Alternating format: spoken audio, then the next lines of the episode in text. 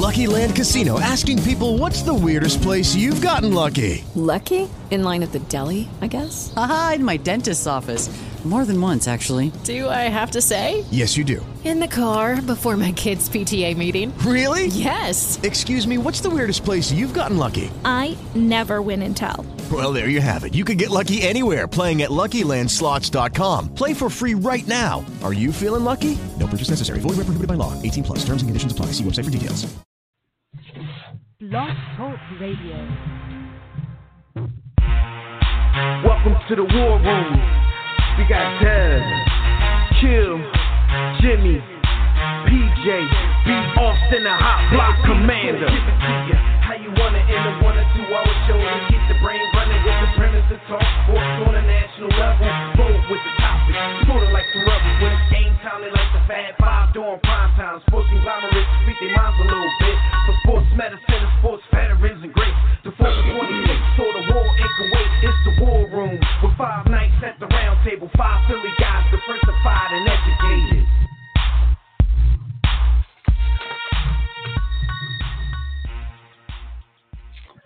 What's good out there, War Room family? You are once again live in the War Room, brought to you by War Room Sports on the War Room Sports Podcast Network. I'm one of your hosts. I'm Dev McMillan. I'm at the round table with my brother, Jimmy the Blueprint. Be also to join us most likely in the second hour. Look, NFL Week 3 may have been the dawning of a new age in New York. We'll discuss the debut of Danny Dimes, what they like to call him, and preview some things to come in Week 4. So keep it locked right here. And if you want to get in on the conversation, sign in right now to the JW Philly Realty chat room at blogtalkradio.com slash the War Room, or you could join us on Facebook or Twitter at War Room Sports. You can also call us directly in about 15 minutes after we gamble with Gus and talk college football with Fred Perdue and open up the Digital Extreme Tech hotline. That number is 323 410 0012. But before we get started, make sure that during the week, we're not live on the air. You can check out archive episodes of our show and all the other shows on the War Room Sports Podcast Network right at the hub at warroomsports.com, the War Room Sports mobile app, which is free.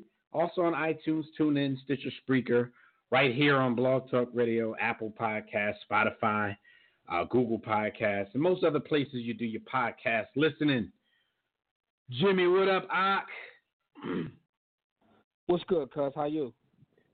I'm I'm good, man. Is this um been you know a lot of stuff going down this week in America? Is this Trump impeachment yeah. finally gonna you know is it finally something gonna happen on this? no, no. I mean it's it's no, nah. Just straight up no. Just nah. they drawing, man. They drawing. They're gonna make it. You know what? Nah.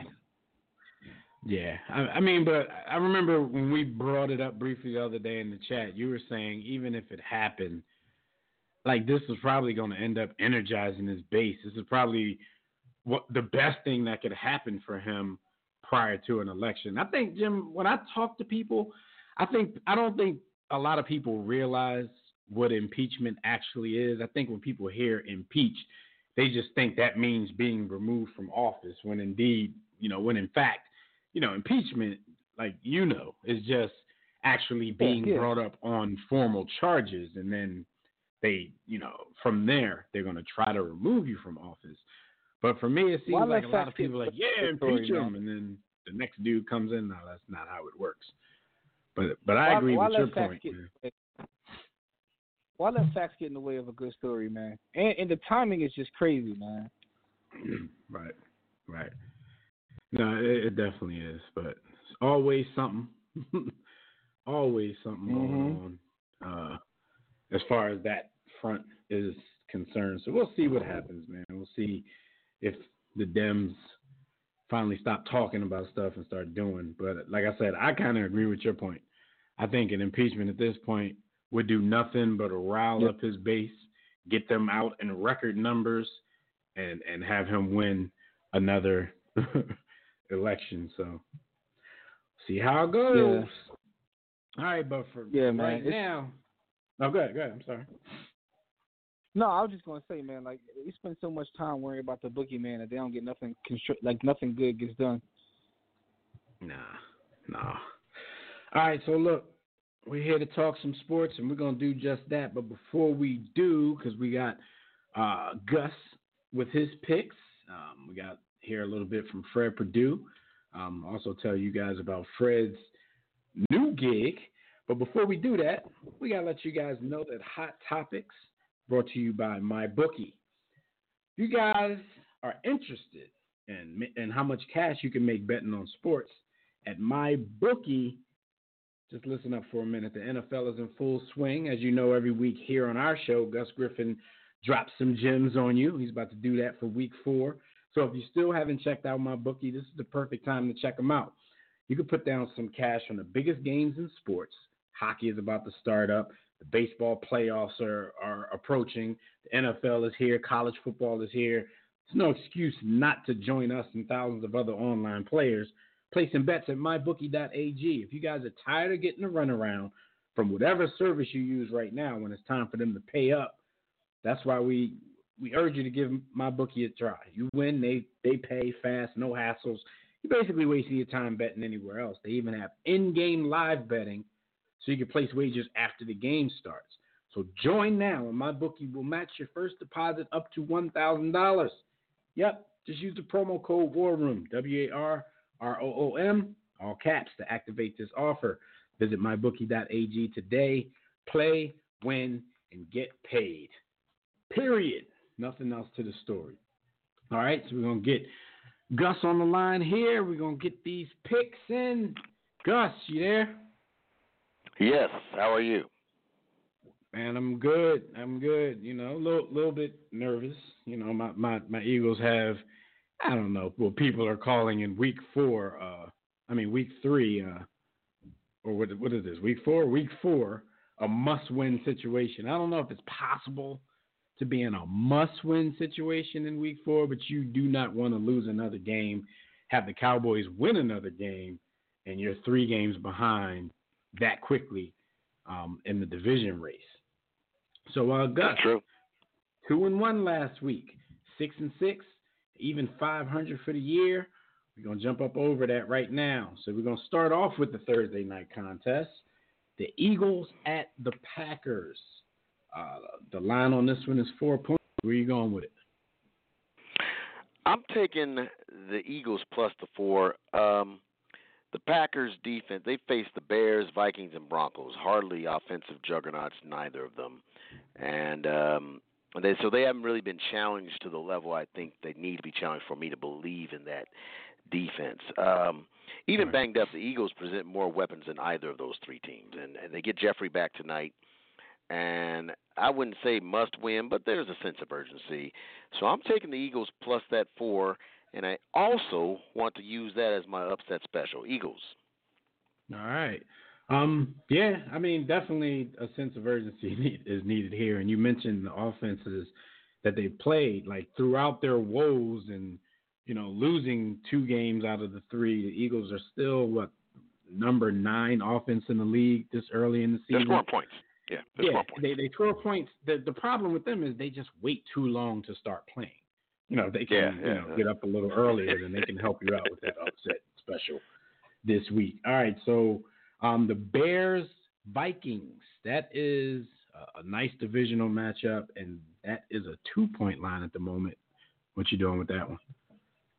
taking the Bears minus that two and run with it. Um, the, the the Bears have, I believe, the best defense in football, um, and the Vikings have Kirk Cousins. I mean, that really should be the end of my commentary on it. The man, he simply isn't a big game play, big game player. It sounds, it sounds uh, oxymoronic to say this, but Washington got it right. They got it right. This guy is not a big game quarterback. He hasn't beat any defenses of note, and this is the defense of note. I heard one stat um, where every game where the Vikings throw 15 passes or less, they're 15. I'm, I'm, every every game where they throw 15 passes or less since Cousins got there, they're undefeated. Well, 15 passes is not going to beat that Bear defense. Take the Bears minus the two. All right. Um, our next one is over under um, Tampa Bay versus the Los Angeles Rams. The over under on that one is 49 and a half points. What you got? I'm taking the over. Um, the Rams obviously a better team. They're about 10 point favorites. Um, I can see the Rams getting out to a big lead early, in which case the, Tampa will have to open it up and and and throw the ball, and it may be a backdoor cover because that line has actually gone down. Uh, so it may be a backdoor cover, but I think that's going to be a relatively high scoring game. Now, the Rams defense has actually played pretty well this year, uh, better than last year. They just scored so much, particularly the first oh three fourths of the season last year, to where um, they didn't get really hurt on their defense. Um, with their defense really not being superiorly good, but I think this is going to be a shootout um, over forty nine and a half. All right, and last but not least, we have the Super Bowl champion. I mean, we have the Cleveland Browns versus the Baltimore Ravens. The Ravens are a seven point favorite here at home. Where are you going with this? I'm taking the Browns plus the seven. Even when they weren't good, they've always played the Ravens well, and I'm not sure what you know what that is about it. Uh, some of it, I just think division familiarity. Uh, I think it tends to favor the underdog. Um, you know, for the teams that are too lazy to watch film, if it's a division foe, they can get away with it a little bit. Um, hmm. And it, it's a it's a critical point for the Browns. They also it's not a I wouldn't say it's a must win, but there's a there's a sense of urgency. They've been hyped so much. Uh, it'd be interesting to see how Baker Mayfield and the, the likes of Odell Beckham handle all that attention, particularly in a situation like this. But I think that they're going to be able to stay close enough to make this a competitive game. Browns plus seven. All right. The only thing in this game that I care about at this point is will Baker Mayfield pass Jarvis Landry the ball because he is on my fantasy team and I'm starting to get a little upset about this. The way he's forcing the ball into Beckham. Should have known. All right, so that is it for this week. We'll see how everything fares. Like I said, two and one last week, uh, 500 for the season at six and six. Um, everybody go out there, place your bets, and let's go. All right, Gus. Um, we'll see how it goes. You got anything uh, coming down the pike on the in the web on the website? Uh, no, it's just it's too much in the embryonic stages, so I'll, I'll leave it alone. Hopefully, early next week. All right, cool. We'll talk to you next week, man. We appreciate it as usual. All right, take care.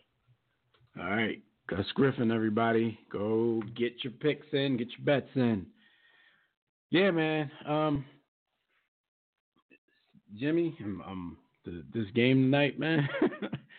you know me after the after the Super Bowl season, like the, Eagles still. I mean, they still kind of on a grace period for me. I really don't care how they finish. Um, but I, but I assume that at some point that's going to wear off and they're yeah, going to have to be good again. Wa- I know you're not trying to watch the uh, you're not trying to watch it in 4K and uh, you know. I know. I see them clearly get their ass whooped. I'm not trying to see that because it's definitely on 4K uh, this evening. If any of you guys out there have DirecTV and you have a 4K box, they are broadcasting the game on I believe it's channel 105 uh, one of the 4K channels, um, TV cut us a check for the advertisement. Um, all right, so we, we got Fred Perdue. We got the homie on the line. Fred Perdue, who is still family, but is doing something new these days. So we'd like to introduce to you the new host of the Locked On Canes podcast, Miami Hurricanes specialty podcast on the Locked On Podcast Network, the newest host, Fred Perdue. Fred, what's going on, good brother? And congratulations. Hello, what's going on? Congratulations on the new program.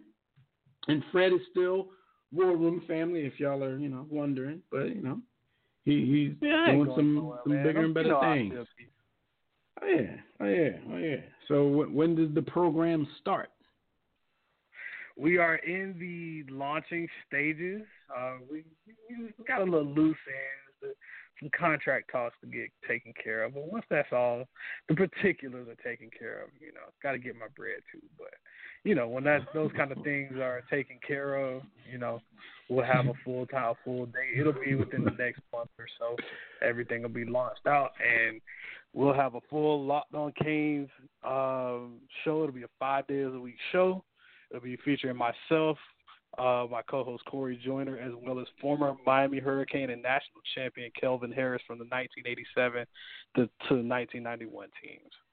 Ah, the the old head teams. Fred, oh. Fred, Jimmy, what Fred basically just said is, you know, we start when when they cut that check. I, I feel you. basically, when they cut that check, we can start this show. Hey, hey, Fred, but no, when do once they, the show does get up and running, know you, you know, we'll let everybody. or no? yeah, we'll let everybody. Uh, I was just saying when uh, when everything gets started, we'll let everybody know how they can listen to it. Um, you know, of course, we'll promote it out there for you. But my bad, go ahead, Jim. Are they aware you went? Are they? I don't say. Are they aware you went to Florida State, or you you, you didn't? Hey, hey, hey, hey, I'm not. Keep that on the route, man. Keep that on the route. Oh, okay. okay. Hey, let, let me All know. Right. So you know, Fred's his uh, appearances here will be the same. Um, he's going to give you analysis on three of the pick'em games. Usually, it's going to be four because he's going to give you the three that we choose every week, plus analysis on Miami and whoever they're playing that particular week because that's that's what he does now. So we got to hear about those Canes, about that U. But since they're on a bye this week, before you give us analysis on the three pick'em games, just give us a brief state of the program um, for the Miami Hurricanes after four games. Well, state of the U hasn't been all that great. I've been spending a lot of time wanting to throw my remote at the wall or a TV or just I don't know, man. It's it's not been that great uh, after a two and two, zero and two start, losing to University of Florida in a game where there were ten sacks, two freshman tackles playing, a freshman quarterback playing. It wasn't it wasn't really all that great, and a kicker that just kickers drive me up the wall. I don't understand the mentality of a coach that leaves their leaves a game in the hands of a kicker. Um, but the unit, the Florida game, it was a bad showing. Even if you're in a game, kick the field goal. You know, you you have momentum, and then your kicker has a little confidence. Don't go for it on the one yard line or anything like that. Just take the points. At least then, if you take the points, your kicker has a little confidence. But you catch an L there, catch an L at North Carolina, and then you get you get a, a HBCU and Bethune Cookman. They drop 63 on them, but that's not a good thing. I, I, I normally you think if you drop 63 on a team, you know your the spirits are up again. Mm, not so fast. Um, there were reports coming out of out of practices uh, that those players, those Miami Hurricane players, especially on defense, which is Manny Diaz's, uh, is that's Manny Diaz's specialty. Those players weren't taking practice all that serious. They were kind of they, they that's why they got they almost got beat against Central Michigan this past weekend, where it, it just wasn't pretty. I, I get it, Central Michigan they had two six seven tight ends. Yeah, I said it, two six seven tight ends. But Miami, we talking about practice, not a game, not a game. we're talking about practice. Thank you, thank you, AI. I, I, I say it over and over. You know, even after you're in a tight one against Central Michigan, where you win 17 to 12, Central Michigan should never, ever, even in Miami's darkest days, keep a game that close. Even after that wake up call, you're still having issues in practice where Manny Diaz literally yesterday said he in his post practice press conference he stopped practice because players weren't showing the same type of competitive competitiveness, the same fire that he that meets their standard at the University of Miami. He literally just said that they we're going to do a one minute drill and the losers have to deal with consequences. Typically, we know what those type of things are: running, extra drills, uh, punishments. And to me, I, oh, in Miami, I, that might be just taking their vehicles away for a week or something. you know, it, it's just for for me, it's one of those things that I just don't understand.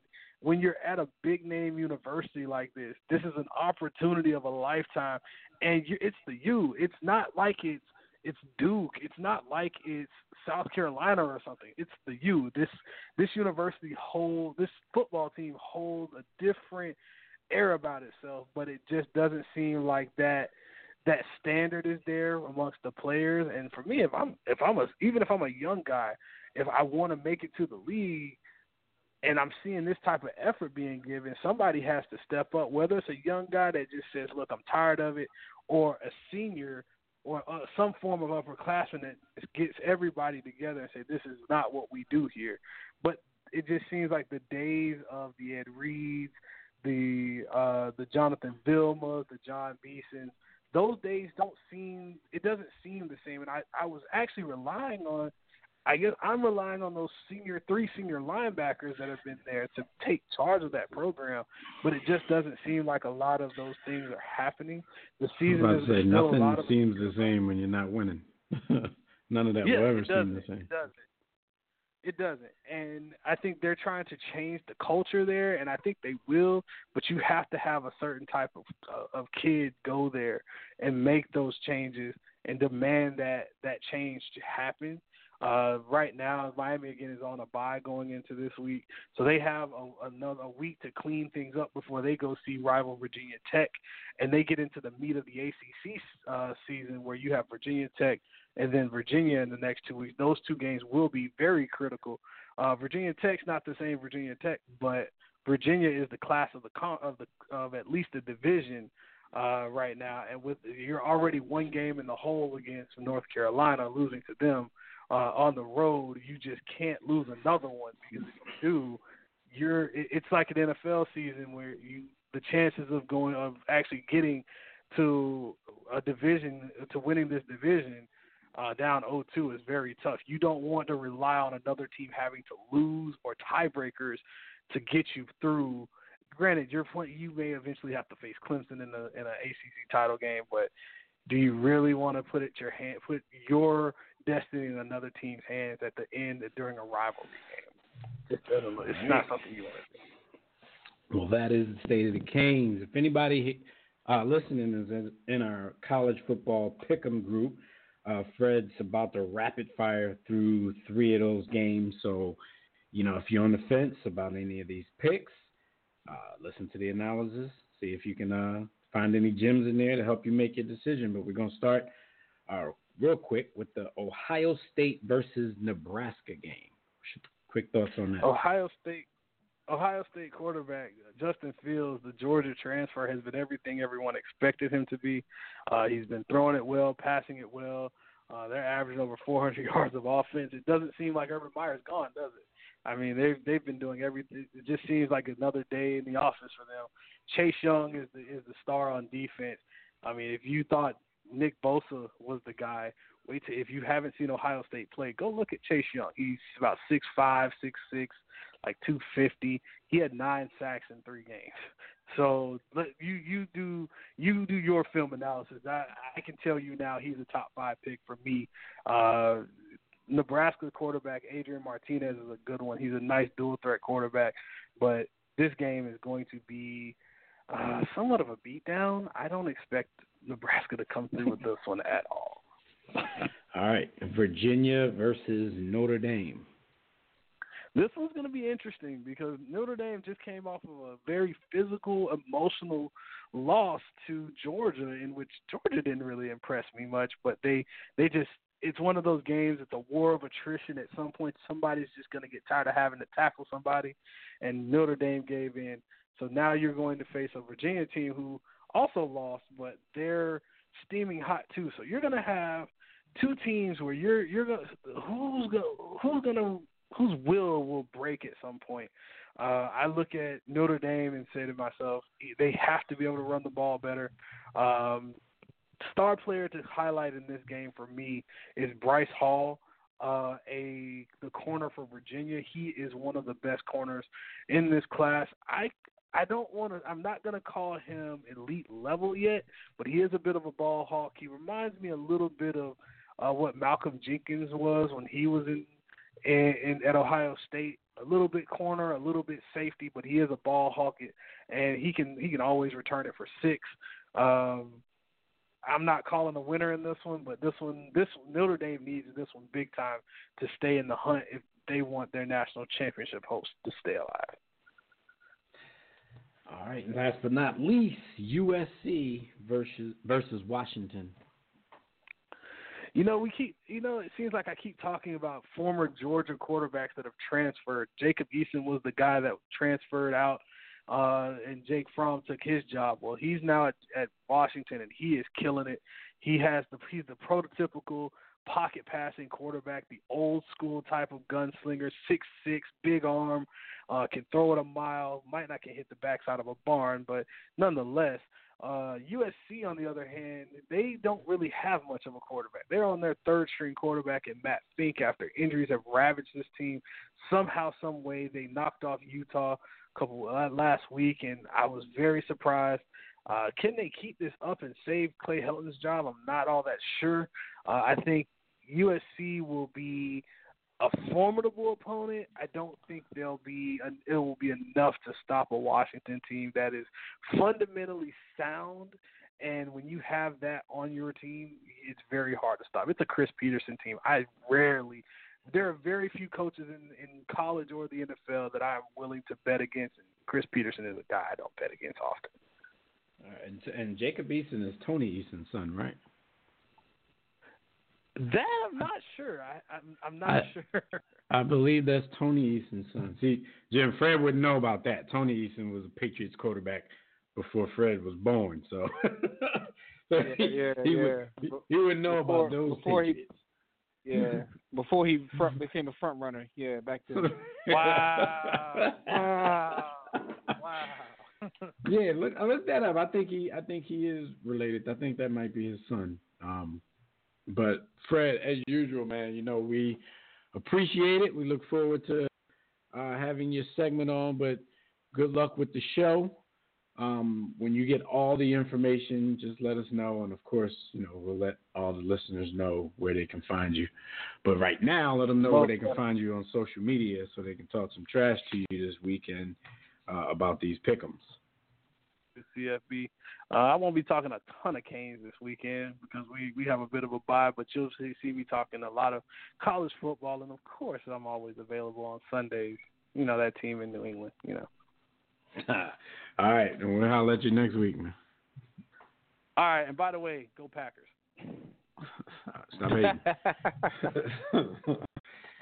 All right, so yeah, man. Um, before we start to get to our phone lines, man, we got some stuff that we need to talk about, man. Let's shift over to that other league we love, Jim. Let's talk a little NBA real quick because there's some news that came out of Boston uh, this week that's basically saying that there's here's here's the quote according to a league source the chance is pretty slim that Jaylen Brown gets a long term deal um, within the coming months they said around the league, the expectation is that Brown and the Celtics won't come to a deal. Um, I was reading up on this, Jim. Um, three players from Jaylen Brown's 2016 draft class have already signed extensions prior to the expiration of the rookie contract. Um, that's Jamal Murray, Ben Simmons, who both got the four-year, $170 million max. Um, and then Caris LeVert, who we know got extended by the Nets for three years, $52 million. Now, I hear what the issue is, is Jaylen Brown thinks, and his team, his agent, whoever, and somebody who's gassing him, thinks that he's closer to the four-year, $170 million max that Murray and Simmons got than he is to the $52 million deal that Caris LeVert got. I think Jaylen Brown is a very good player, but I, I don't think Jaylen Brown is like a, a star, um, the leader of a team, the leader of a franchise, or anybody that's going to come close to getting a max deal. What do you think? Do you think Yeah. he's closer to think- that Ben Simmons, Jamal Murray? Or you think he's crazy? it's funny because I don't think that he's uh, a number one option, or I don't even think he's a number two option, um, especially within that current um, team and system. But I also feel like, yo, you gotta shoot your shot, and I I know how the league is. There's somebody that's willing to pay him that. There's some team in the league that probably will be willing to pay him that. So you know, I I don't, I don't knock his hustle, but I I I- I'm on. I agree with exactly what you're saying in terms of your assessment of his game. But at the same time, if you got to force your way out, there's somebody that's just willing to pay him that.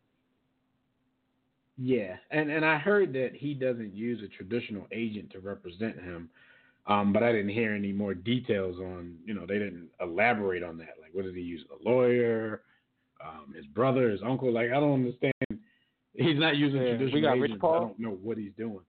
Now, You probably you know, most Rich people Paul. think that he, yeah, right. He will fall somewhere in like the 80, 90 million dollar over four year range, like somewhere in the middle.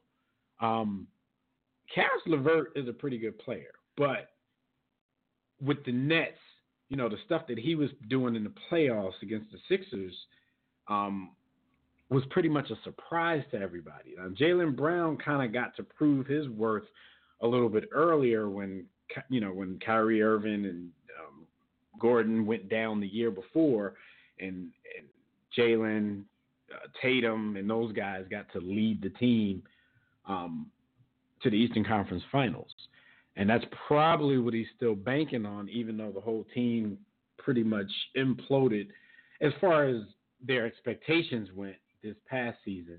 Mm-hmm. Um, and I think everybody pretty much took a step back from where the world, the masses thought they were, um, including Jayson Tatum. Um, but somewhere maybe in the middle. Um, Yeah. I'm I'm But you know sitting what's here, crazy I'm too? trying to wrestle with myself like, is he even that much greater than Caris LeVert to get like forty don't- more million than him? But I'm like, no, I, as I as it sits right now, and that's because the playoffs are so fresh in my head. And Right. um, I don't know how many. I don't know how many times LeVert was Mister Too Damn Good for his team. Wow, don't even ask how. But um, at, at the same at the same time though, man, y'all don't, y'all don't understand. I, I have a hard time. Yeah, they don't they don't get that. They don't get them Gerald Levert bars. But yo, I have a hard time wrapping my head around a new economy in the NBA. Like for for Yeah. rolling average players that have a hundred million dollar contracts, it's still difficult for my mind to be like. I remember when KG's contract was like the craziest thing in the world. And Right. now you can like come off the bench and have a contract like that. Like the new economy is. I, I still have a hard time wrapping my mind around a new economy. So But you know why Jimmy playing Man. like Jaylen Brown think they can get, um, you know, max money? Because Andrew Wiggins got max max money. they looking at dude like, look, I can I can hold my I can Yeah. ball with dude. I'm better than him. Um, but I think you know Minnesota, in the case of Andrew Wiggins, they are still living off his potential. It's not that he doesn't put up numbers because you know as much Yeah. much flack as he takes, you know he averages 20, 22 points a game. But it's it's still something like about Minnesota. Like everybody, as talented as Minnesota he is, putting up. Gatsby of Minnesota putting up meaningless numbers. That's where, that's where you go to to get your numbers Right. up. It's like you put up diesel numbers, but nobody respects it. Kevin Love, Yeah. Andrew Wiggins. I mean, the last person Yeah. who got respect probably was KG. And man, Yeah. and his ass didn't even want to leave there. I think everybody else like was ready to go. All right, so yeah, you know, just wanted to, to bring that up real quick because that that was interesting to me. Um, mostly because of how that playoff run two seasons ago has a lot of Celtics smelling themselves. Um, Tatum, I mean, it, you can't just blame Tatum because everybody crowned him prior to this past season. Um, you heard Scary Terry and the way he was talking. Um, they, they really have been smelling themselves since that playoff run, um, but they didn't even duplicate it. So I guess everybody, look, we got strike while it's halfway still in people's minds. All right. Speaking of stock, LaMelo Ball stock seems to be rising um, after a pretty strong start in the Australian League. Um, international scouts, um, along with some domestic NBA scouts, are now saying that it's possible that LaMelo Ball could end up being a top three pick, if not the number one pick in next year's NBA draft. Like that, he, he's come a long way from somebody who was taken out of high school, went to play overseas, couldn't get in college because of that. You know, dad has kind of been, I don't know, pulling him from one place to another, seemingly against his will. Like if you watch their reality show, it seems like Melo's still of that age where you know it's basically yes, dad, um, never going to say no, dad.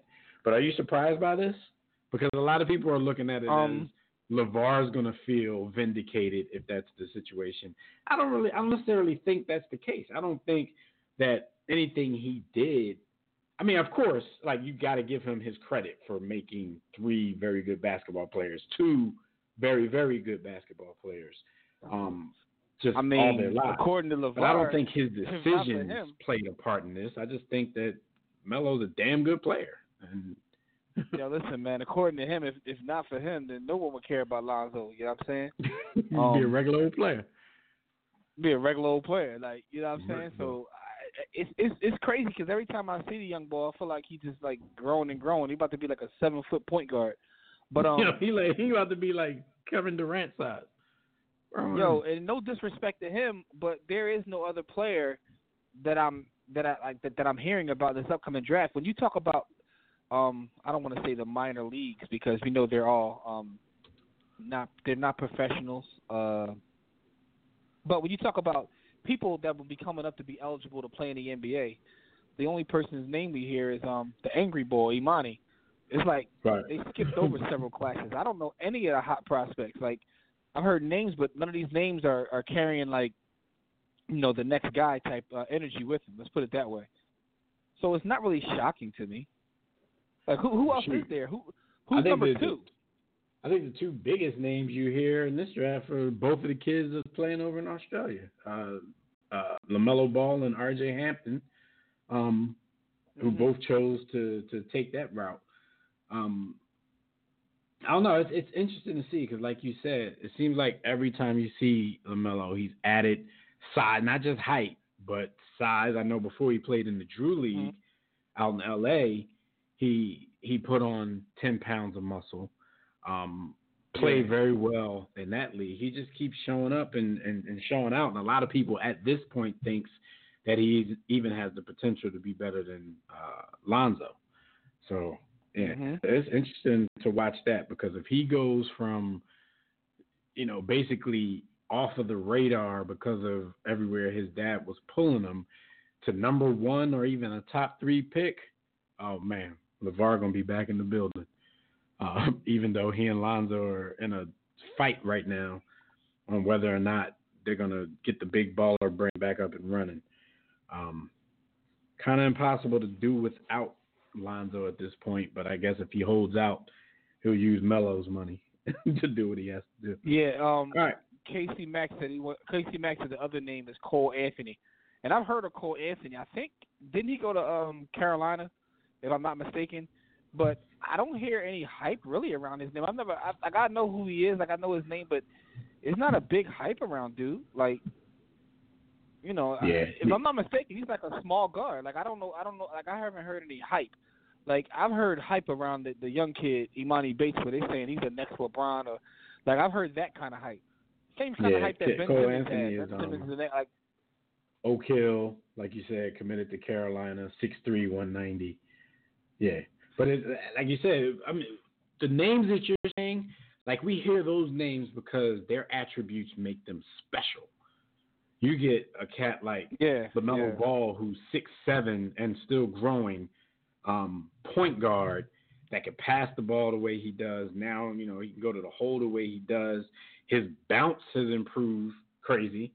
Um, and then you look at a guy like Armani Bates, who's going to be damn near another player as well with his height and, and ball handling ability and shooting ability. Regular old 6'3", 190 pound guards really don't impress people anymore. like you're looking for freaks these days. And those other dudes are, you know, pretty much freaks. But we'll see. I mean, not to say that Yeah. Cole Anthony is not a good player and won't be a good player, but you know, you you yeah. he'll, Only he'll be drafted man. by whoever he falls to, but the teams are looking for the type of names that we just said because of their attributes and what they can do at their size. So The only the, the only Cole the only Cole I acknowledge is Big Shirley's man. That's it. right. But nah, if Melo go number one, boy, VAR gonna be like, can't nobody tell me nothing. Yo, he gonna do it. He gonna make been it really. He gonna be quiet. on all the shows. Right. Yeah, he waiting, His only quotes, waiting. his only quotes that you hear lately are because, you know, because he's basically been shut down by most of the media outlets. All of the quotes that you hear come from their show. So there's still a lot of reporters out there like that, even though he's not out in the public like he used to be. I still want to know what's going on. So they watch the show and then they report on the show. So all of these quotes that we've heard Oh. about him in the past few months have strictly been from their show. He used to That's say crazy this 'cause stuff I- right I- on I- TV because he used to get all the, the airtime.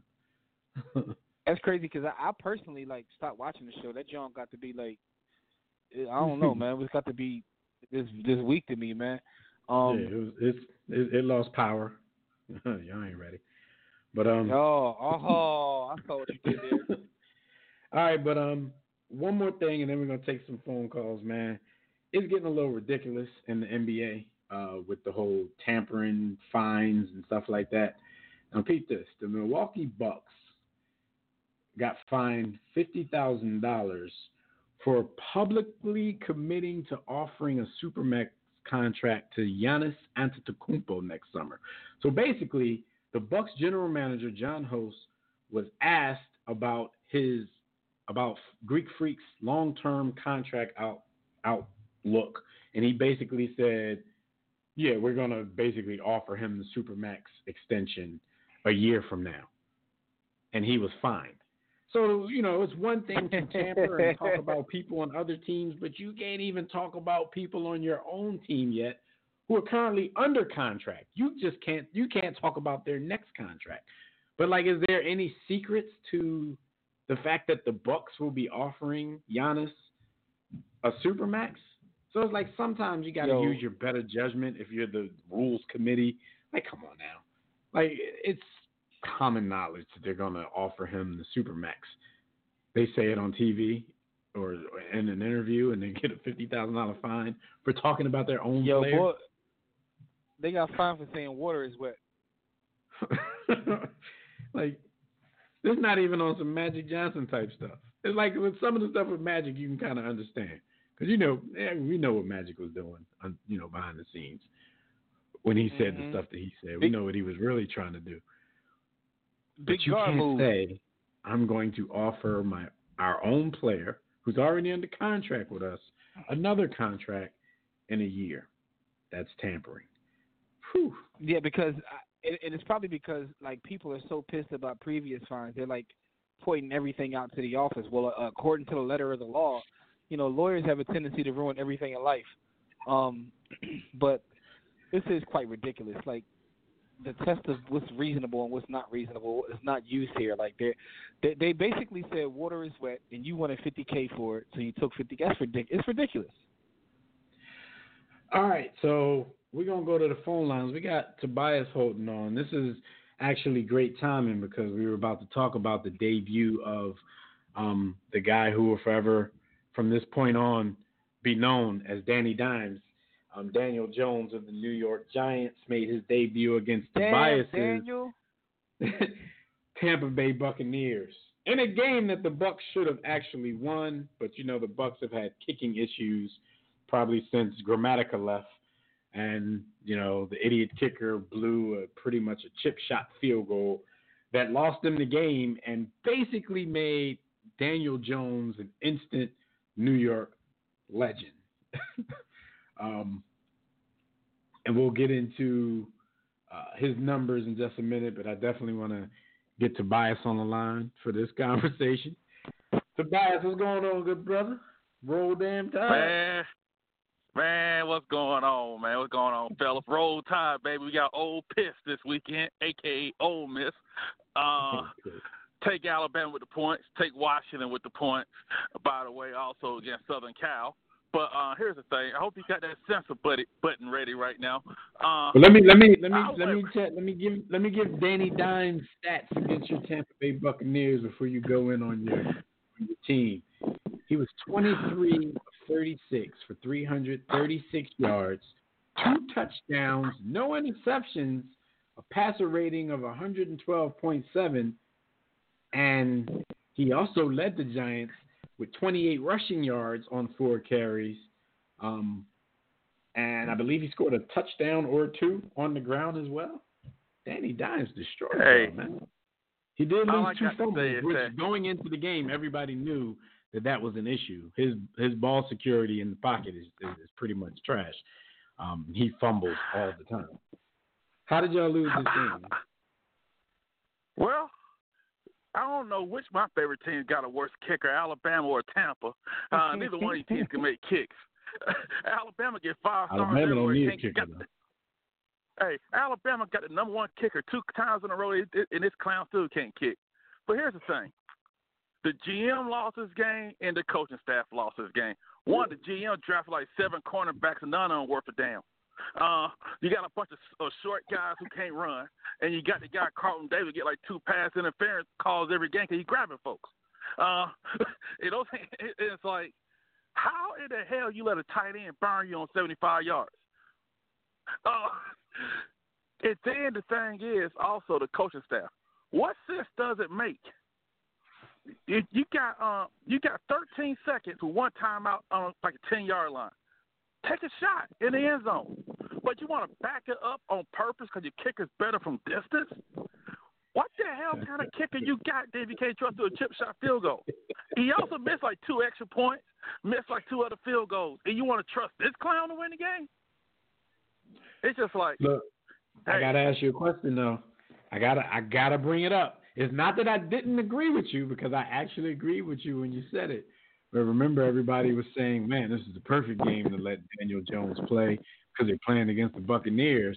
And you pointed out, and I agreed, like, well, the Buccaneers actually playing pretty good defense. So people are just saying that because they're used to Tampa being a certain way in the last few years. But this is They not by any stretch of the imagination going to be an easy game for Daniel Jones. How the hell did they let him be so successful, especially after losing Saquon Barkley? you know, hey, He put, should have been toast at that point. the He game? didn't have anything to lean on. Yeah, I know you watched the game, and like and like, and like most national guys, that was the first Buck games they that watched all year. They're probably the only one they're gonna watch all year. But uh, you know, but you saw a lot of the back of the defenders' jerseys than the front of them. Uh, when your cornerbacks get about as many tackles as your linebacker, that's a problem. These cornerbacks are so ass. They made Sterling Shepard look like he's on the second coming of like uh, Torry Holt. This was the team they said the receivers are garbage, and they made them look good. I just think that uh, and Daniel Jones played a great game because he got the ball out. He made some good throws. But unlike people, when your offense is rolling that first half, why are you going to play not to lose and super conservative in the third quarter like you got the Bears defense? you know, play to win the game. Get my Herman Edwards on here. Then you shut it down in the fourth quarter because hey, it's a problem when the first play of the third quarter guy hit a 75-yard touchdown pass. So I just think that this is like the coach is stupid. Both the coaching staff are stupid. the GM drafting bad cornerbacks again. You probably draft three more again this year. You draft like three every year, and none of them any good. The guy can't beat Tom Brady in a foot race, and he keeps drafting slow corner. Uh, you know. But anyway, but Hey, and on the other side of things, Jameis Winston had 380 yards passing. Uh, Mike Evans, eight catches, 190 yards, and three touchdowns. So, at, at, you know, you can say a lot about Jameis usually on on on uh, in other games and other weeks, but you can't put the blame on him for how the game ended up. Um, bottom line, know- the Bucks should have won this game. Jimmy, you got any thoughts on Danny should. Don? I know people are gonna get mad. You Yo, keep calling me Danny I, I, listen, man. Danny the same, Don's the same nice. way you knew it was a good game to start. Was a good way to start Daniel. Uh, damn Daniel. Like those Jameis numbers are inflated too, man. Let's like when is Tobias gonna really like be honest about Jameis Winston though? That's all I want to know. hey, bro, go watch the damn game. I watched the game. Maybe you want watch the game. I Uh, watched the game. he put up 280 in the first half with three touchdowns. How the hell is that Yo, he played the Giants, B. Dude, he had 112 You could have put up quarterback rating 280 in the Panthers first last half. week. Hold on, no, hold I'm on. not blaming he him had, for the hold, hold, hold. I'm not. I'm not blaming him for the loss. I'm not blaming him for the loss. And um, the Panthers really haven't looked that great either. I'm not blaming him for the loss. They got I'm a just talking defense. about you have a got a top tendency- 10 D. You have a tendency to poop on every young quarterback. I like you poop on Jared every young Goff sucks. quarterback. Who? You know it.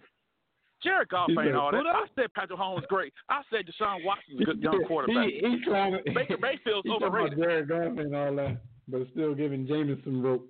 Yeah, but see, here's the thing. But but Jared see, here's Goff the was just in thing. What I'm saying is that, but I've always said if people actually watch the game and pay attention, it it might Nino Brown boy, it's bigger than the quarterback.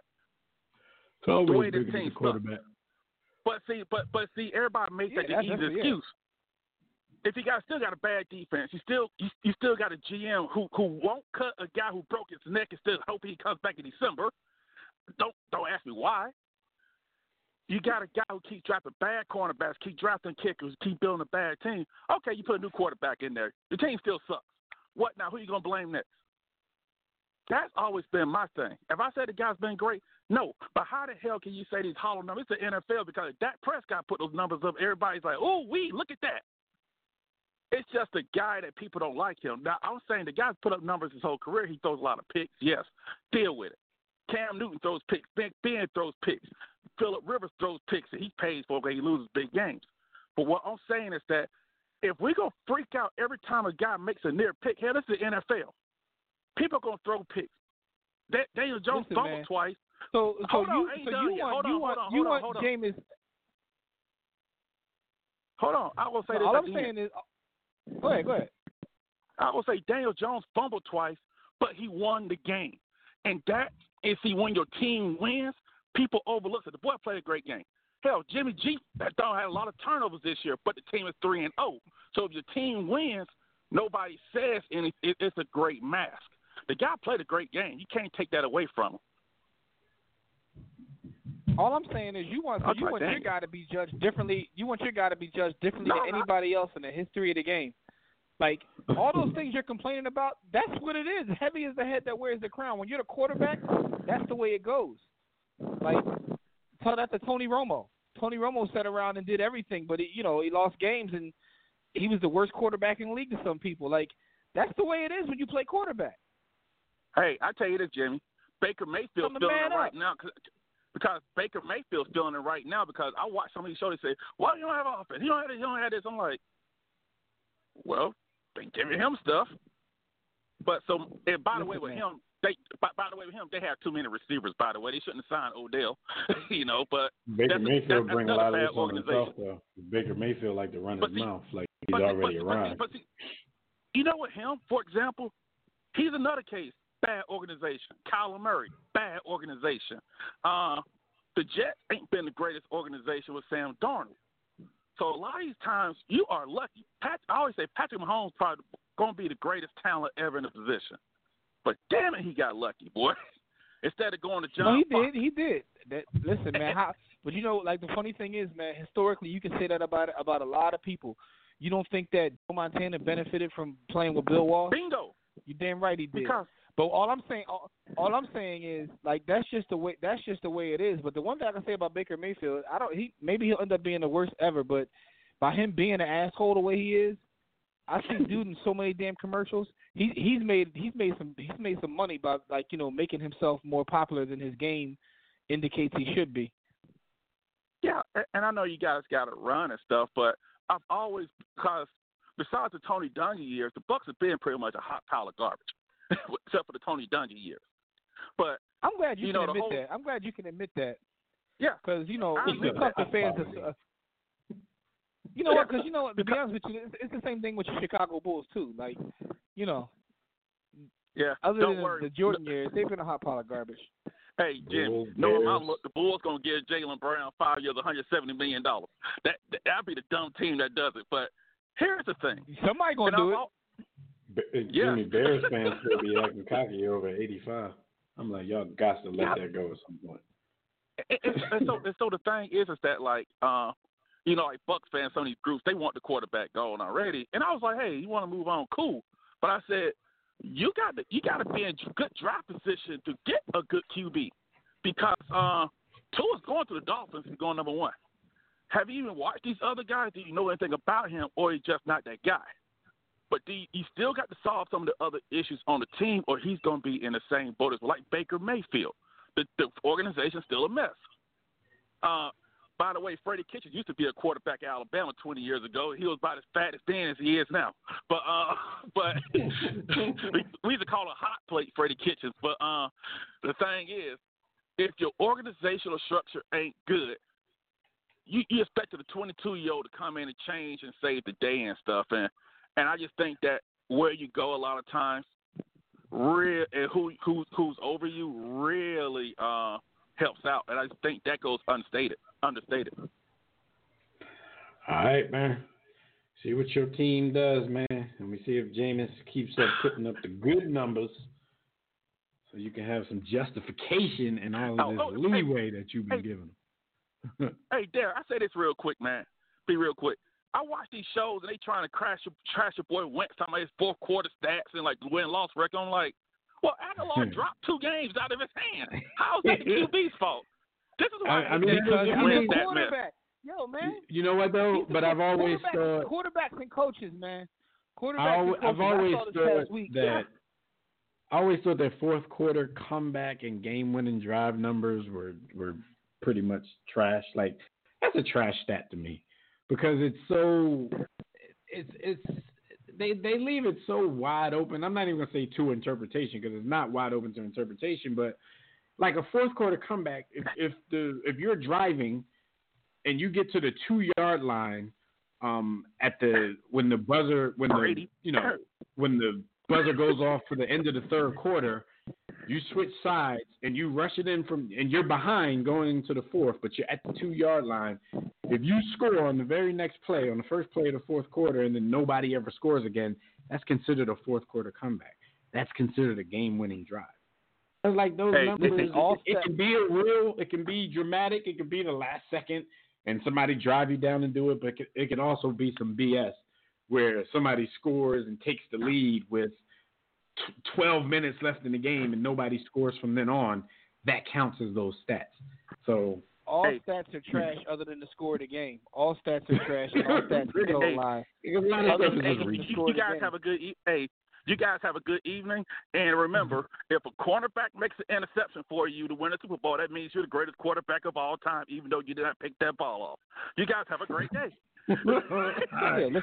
Shout out. I mean, Shots shout- shout fired out to Brett Brady. Favre. Shots fired. Shout He's still taking Favre. shots at Brady, but taking up for uh for um Hey, James listen, Winston. man. Shout out to Yeah. shout out to Brett Favre. That's the way the game is, man. Like my whole thing is, I'm not disagreeing with what he's saying, but that's just what it is, man. Yo, Brett Favre. Yo, he had a Super Bowl where he won, but the the MVP was the kick returner because Brett Favre really ain't do But- nothing. Reggie White was out no, there I- throwing I- people around.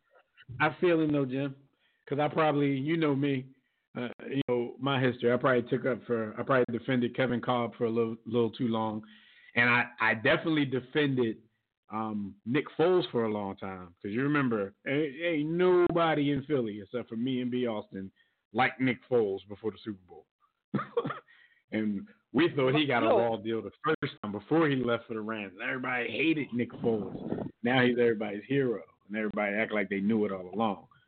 So, Well, because what they always say, they say they winning winning is the best deodorant, man. That's all it really takes, man. Like, Mhm. but but that's just the way it is. My whole thing. you know is, what? I'm glad though. Now- glad now- now- now there's somebody you like. in the past ten years is documented on, on audio.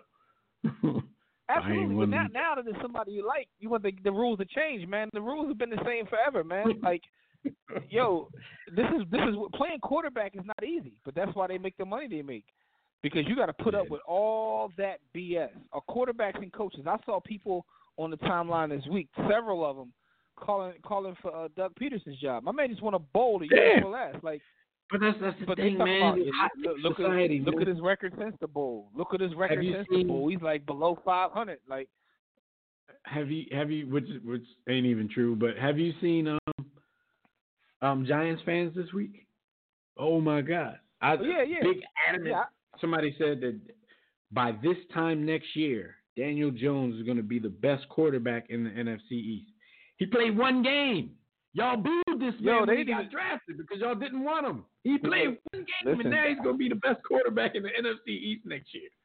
This is the world we live in. Listen, man, it's it's it's moment to it's moment to moment. We live in a we live in an era with with everything where everything changes. Like we change history based upon what what happened recently. Like we don't care about anything. Yeah. Like there's no context. It's just like you have a great game this week, you're the greatest ever, and if you suck the next week, then yo, you're the worst ever.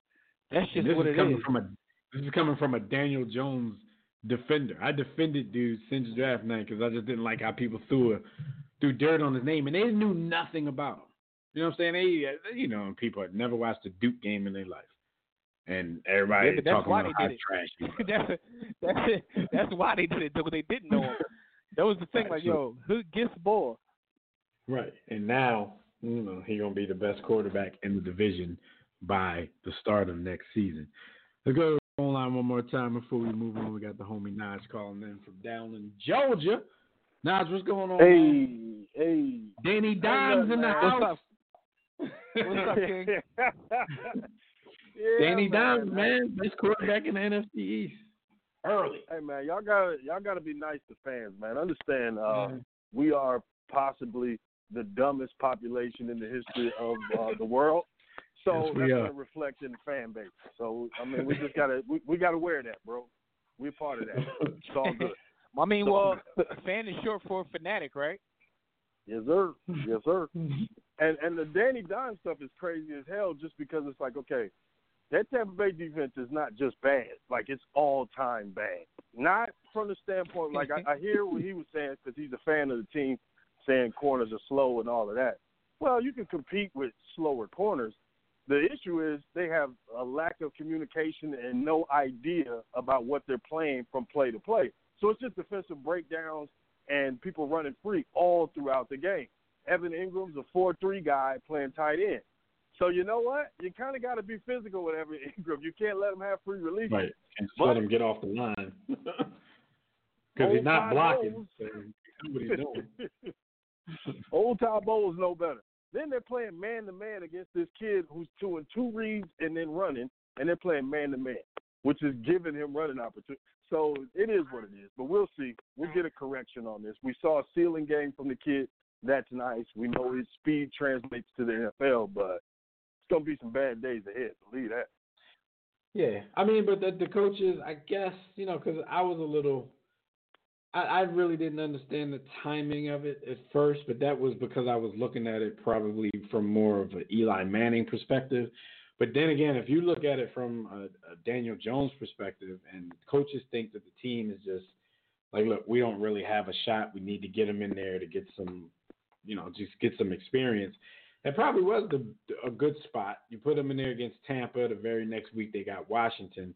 So before they the schedule does get a little difficult and daunting, he gets up a little bit of confidence before he goes out there Uh, uh, and well, finds he out also what the NFL is really also, about. Yeah, well, Eli was put in there from up on high. The coach didn't want him in there. He can't run his full playbook with him in there. He know the guy can't push the ball down the field. He didn't want no part to Eli. That was forced upon him. So after two games, I guess because he realized like, yo, my career is gonna go down in flames. I'm never gonna get a head coaching job because of this old dude who they're calling the legend here, who should have retired three years ago. So I mean, he did all he could and, and got the man up out the paint.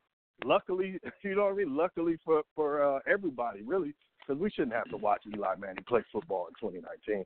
Like that's terrible. Now, as far as Jameis, like it, it's it's bad to judge quarterbacks on just outcomes and just saying TDs, interceptions. The thing to do is watch process. How does this guy go through his reads? What does he consider open? Uh, how does he attack certain defense? Like those are the things to look at.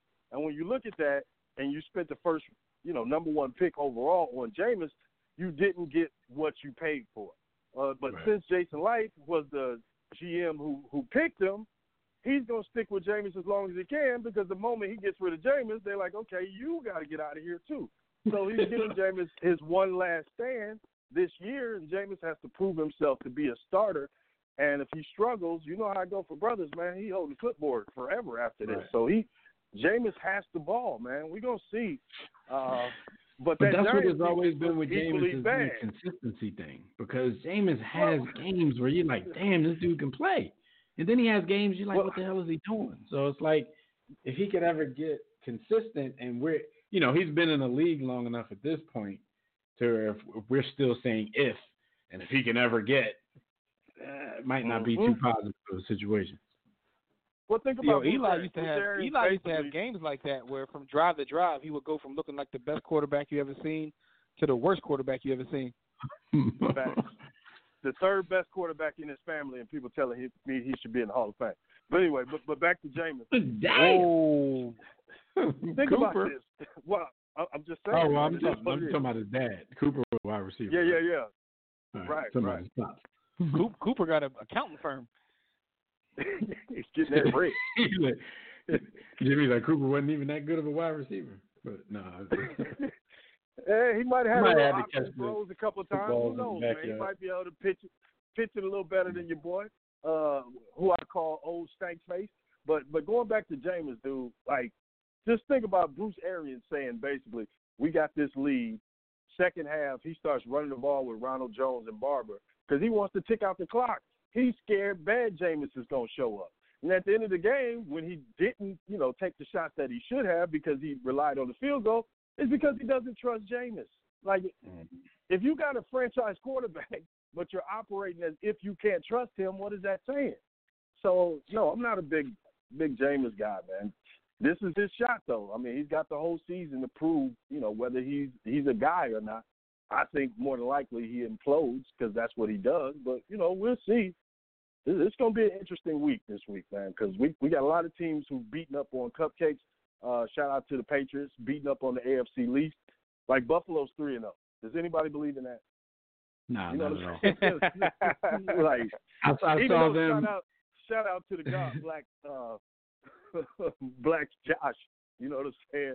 Like he may I mean, their defense is hell, real. but Their defense is Yeah, definitely yeah. real. But you know, I, I'm I'm watching some stuff on the Eagles, and they're talking about how you know it's a must win because their schedule coming. up, And they started naming people, and then they named the Bills. I'm like, huh? I'm like, all right, all right I forgot they're three and zero, but come on, they're the Bills. Yo, yo, the Eagles are the best test case of just straight. All you can say is, man, it's just football. So the Eagles have a good D line. They can stop the run, but they're not good enough as far as pass pressure to make up for the terrible secondary. And the secondary is just getting eaten alive. And Schwartz is like, well, hell, I'm just gonna send the dogs because I know these dudes can't cover. So you can't knock them for doing it because what else the hell you do? And then on Right. the offensive side, Carson Wentz is performing, but now he's dealing with secondary guys playing, and you know Nelson Agholor. You know, I mean, come on, man, you can't expect that much from Nelson. Like, that- Right, uh, and, and you're in a position right now where you have to force the ball to Nelson Agholor because he was the only receiver besides your tight end who had more than 20 receptions in his NFL career. So he's your guy now. And of course, And the thing, if you're forcing the ball to him, yeah, you're going to get two touchdowns in the game, but you're also dropping important passes and fumbling the ball. So yeah, he, in he's the words of. Hakeem Law, in the words of the legend Hakeem Laws, he had too many mishaps. right, and you finally broke Wentz of his bad habit of staring down Ertz and trying to just direct everything to Ertz. He's now spreading and attacking the whole field. But And now he probably needs to stare down Ertz. He probably Man, needs to look. stare down Ertz and just throw it to Ertz. Think I wouldn't if I was him. But then Howie Roseman makes the mistake of saying running backs don't matter, and you got uh 75 year old Darren Sproles out there getting 30 snaps, and it's like, okay, why the hell is Sproles on the roster, and why is he getting so many snaps? Then the young boy who looks good receiving and running, but he keeps fumbling. Like He fumbles. It's just- everybody y'all got a weird who has a positive has a negative. You know what I mean? Like Right. I've seen Corey Clement or somebody on the roster again. I said, "What the? Why does this dude like these average running backs so much? He, he just finds these. Who can I pay and the then the dude who's Let's get him getting positive yardage every time he touches the ball can't get the ball. He don't want to give Howard the ball because they fell in love with the rookie. So I don't know, man. This is this is Hey man, when you when you watch Howard you say he gets what's he gets what's blocked, but then you see those plays where there's much more there and he just can't get there. I think Oh, yeah, he's not- coaches off. he's not a vision guy. He's just gonna he's just gonna get a few yards after contact. But if if And they do open up a, a hole the size of a truck, he's not gonna go through it. He's gonna try to truck somebody that. And he's gonna Yeah, get caught. He ain't running away from nobody. yeah. So yeah, it- man, it- it, y'all got an interesting season, but y'all better than us. Hell, the Falcons are doomed. Hopefully, this will be the final straw, and I can get Matt Ryan the hell out of town. I hate that man. He's been lying to people for all these years. He's a fake uh, All-Pro quarterback, a con man, and a Julio Jones benefactor. And I can't wait till we run him out, run him out of town, man. I can't wait. And all y'all teams who want Matt Ryan, send us two first, please. Please trade us and take Matt Ryan. Please do it. I can't wait for somebody to fall for that. Somebody will. Somebody somebody will fall for it. Oh yeah, QB. All right, man. But yeah, man, y'all be easy. All right, you too. I Take it easy, in on uh, on Matt Ryan. All right, so um, let's see what we got here. What else is happening around the world of sports? Let's give um, well, before we go to the quote of the week, your man Antonio Brown. He's been in um draw daddy mode all week. Um, of course, everybody knows by now he was released by the New England Patriots. Um, it wasn't necessarily because of the chart, you know, the accusations that had popped up. Even though after he signed with those guys, two accusations of sexual misconduct uh, came down the pike. It wasn't necessarily because of that, because the NFL was going to do their due diligence since there wasn't any um, criminal charges being pressed. The problem was he was threatening one of the women by text message. That was kind of the last straw for the New England Patriots because he was threatening one of the uh, accusers via text message when he should have just been leaving that whole situation alone and you know letting his lawyers handle it. Um, but since then, since he's been released, he's decided that he's quitting football. Uh, later on in the week, um, his agent came out and said that well, that's not actually true, and he's gotten some some some contact from some teams, and AB didn't really want to quit. Uh, he probably had to talk him out of that because he saw his commission on the line. Uh, Drew Rosenhaus, I'm talking about. Um, but in between that, he went on a Twitter rampage where he was calling out other people who had some sexual mishaps. He called out the owner of the Patriots, um, Kraft, about his exploits at the massage parlors and saying, you know, with him, he gets a slap on the wrist, but I get fired. Um, he brought up uh, Ben Roethlisberger. He said, Ben, you know, he, he gets this and I get fired. And he's been accused two or three times. Um, then he talked about Shannon Sharpe because Shannon Sharpe, doing his job, had some things to say about AB. AB doesn't like, he didn't like Shannon and the stuff that he was saying. So he dug up an accusation that Shannon Sharpe had, a sexual assault accusation. So he was putting everybody from the NFL on blast that he could find, um, I guess to make himself look. I don't know what the I don't know what the purpose of it was, but um, Yo, what were your thoughts? But you you missed you missed out you missed out on today's rant. Like over the last two hours, he's been Oh, on man. on Twitter on a rampage again. He um he like went in on Eric Weddle, um posted up pictures of him stiff arming Eric Weddle. Um, told Eric Weddle, "Don't call me AB. That's my NFL name, and I'm not your team. J- I'm not. I've never been on your team, jabroni. Yo, how your name AB? You say, yo, don't call me AB. That's my NFL name. Why he name. mad but- at everybody though? Why he mad at everybody because Yo. something you did? he had posted a tweet earlier that said, um, like, what did he say? The game need me. I'm What, like, B. uh, Austin? B. Austin there? Yeah. Yeah. I'm, I'm, I'm here for I'm here for the AB slander, man. I'm I'm here for Yo, it. AB, he, he basically put up a tweet that said, the game need me. I'm like, test answers. First off, like, um, that's a trash bar. I think it's a Lil Wayne bar, but it's a trash bar. But people didn't, you know, most people are culturally clueless, don't don't understand that's a brat bar. So they thought he was saying the NFL needs him. So you got a bunch of players saying that nobody needs you, and um, he just started like slandering them. He starts slandering Nike, um, started slandering Oh, players. Yeah, he's just gonna Yeah, burn um, every bridge that there is um, to burn. And while he's saying this stuff and acting like he doesn't care, his agent is trying to do damage control and say that he does want to play in the NFL. Everybody, all the talking heads are asking like, well, if he ever gets another shot, who's it going to be with? And they're naming teams, but I don't know. I think it, I- we might have seen the last So, of Antonio, oh, by the which way, is a um, shame. He shout, out, shout out to a shout out to the friend of the show, Yep. Robert Klemko, because he's still cooking him too. Oh yeah, because Yo, Robert I- Klemko I- was the one who, um, he's the one who reported on the second woman, I believe. So yeah, I don't know. Like, there's a part of me that wants to cook his dumbass, but there's there's a level that also wants to examine the mental health per, perspective. Right? Something is obviously wrong with my man, emotionally and mentally. Um, because outside of that, NFL I'm- wide I'm- receiver. I'm disgusted. I'm disgusted by his lack of personal accountability. Like he literally blames everyone for everything other than himself. The level of yes men that are around him, yo, dog. You all realize his yes men, his yes men made Trump Floyd Mayweather. Like he may have more yes men around him than Yeah, I don't know about that. That that that's a tough one, dog. But he he he but he has to have a lot because the whole time I'm reading, I'm like, yo, nobody took his phone, nobody schooled him. Like he's playing this all wrong for 2019. That's another thing. In 2019, you could have just fell back for a couple months, and people would have like forgave you for like. Shoot, people would have started marching back. for you. They'd have started marching for you in a Exactly. couple months. You'd have if you would have Exactly. kept quiet, you would have turned into the victim. Listen, man, people don't understand that. Like sometimes, like not saying anything is an action in itself, and I hope that don't go over your heads.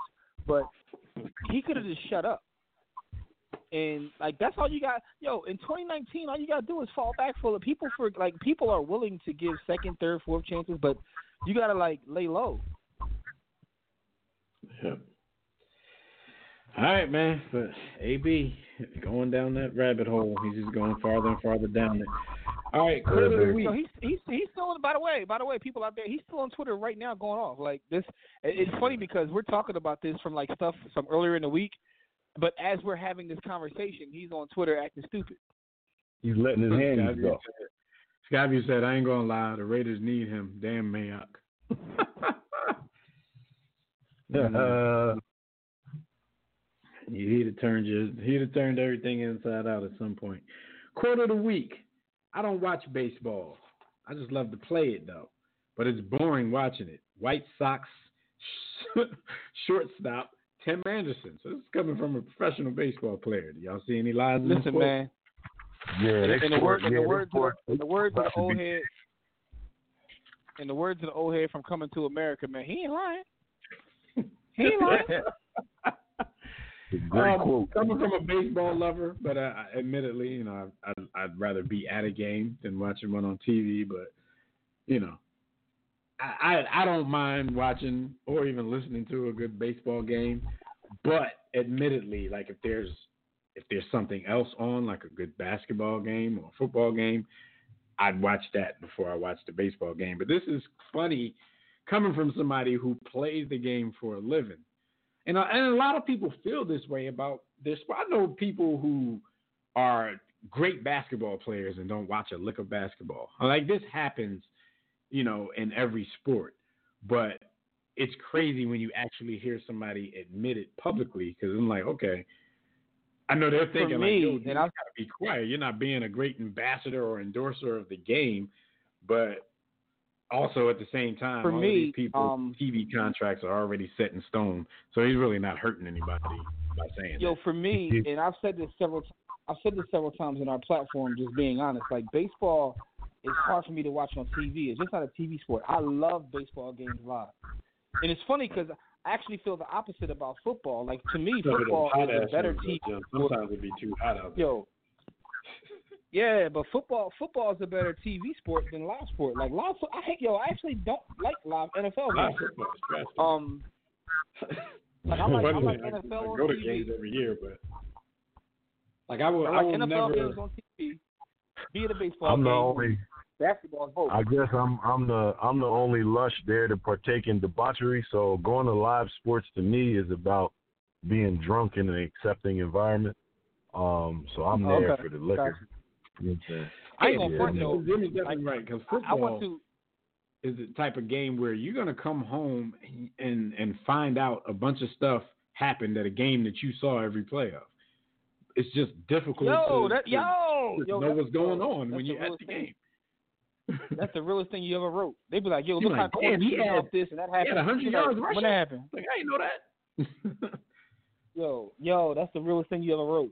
Yo, the, the crazy part is a couple years ago, I went to a, a hockey game for the first time, just for for cultural purposes and you know for the experience. Definitely a lot. And that. yo, that joint was that joint was lit. I ain't gonna hold you like. Like, 'cause it's, it's, it's, yo, it's a it's a cult sport, but they be into it. Like and mm-hmm. I mean maybe it's because it was a Flyers game. Like yo, I was like yo, the energy in here is something different.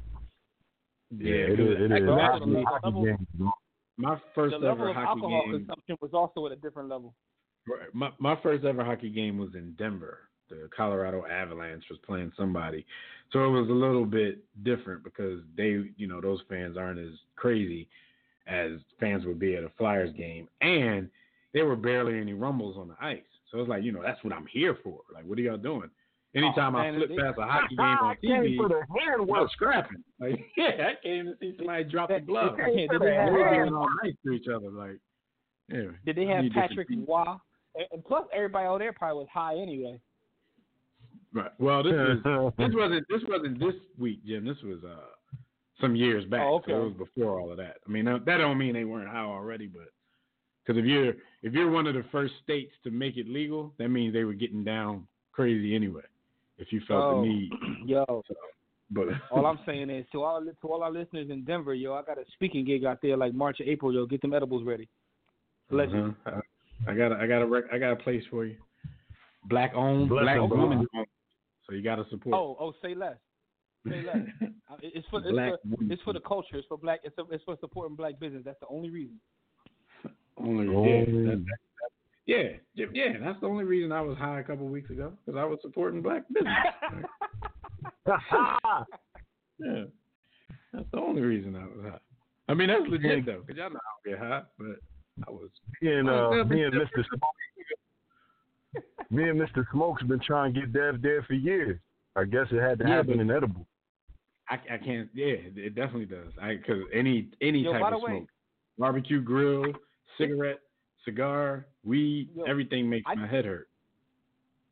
Edibles Yo, I'm, I'm reading a, message we got from Casey Mack, and this is shocking. Remember, Casey Mack was the baseball guy. He said, Mhm. uh, Pete Alonso has 51 homers as a rookie, and I can't tell you what number he wears or if he's left or right-handed. He missed out like all this. That is crazy because because Casey Mack used to write for the War Room about baseball. he used to write articles for us about baseball. Yo, everybody's putting up on baseball. I baseball on board Casey Mack to death. He used to be a sports writer about baseball. Yo, that's crazy. All right, stat of the week.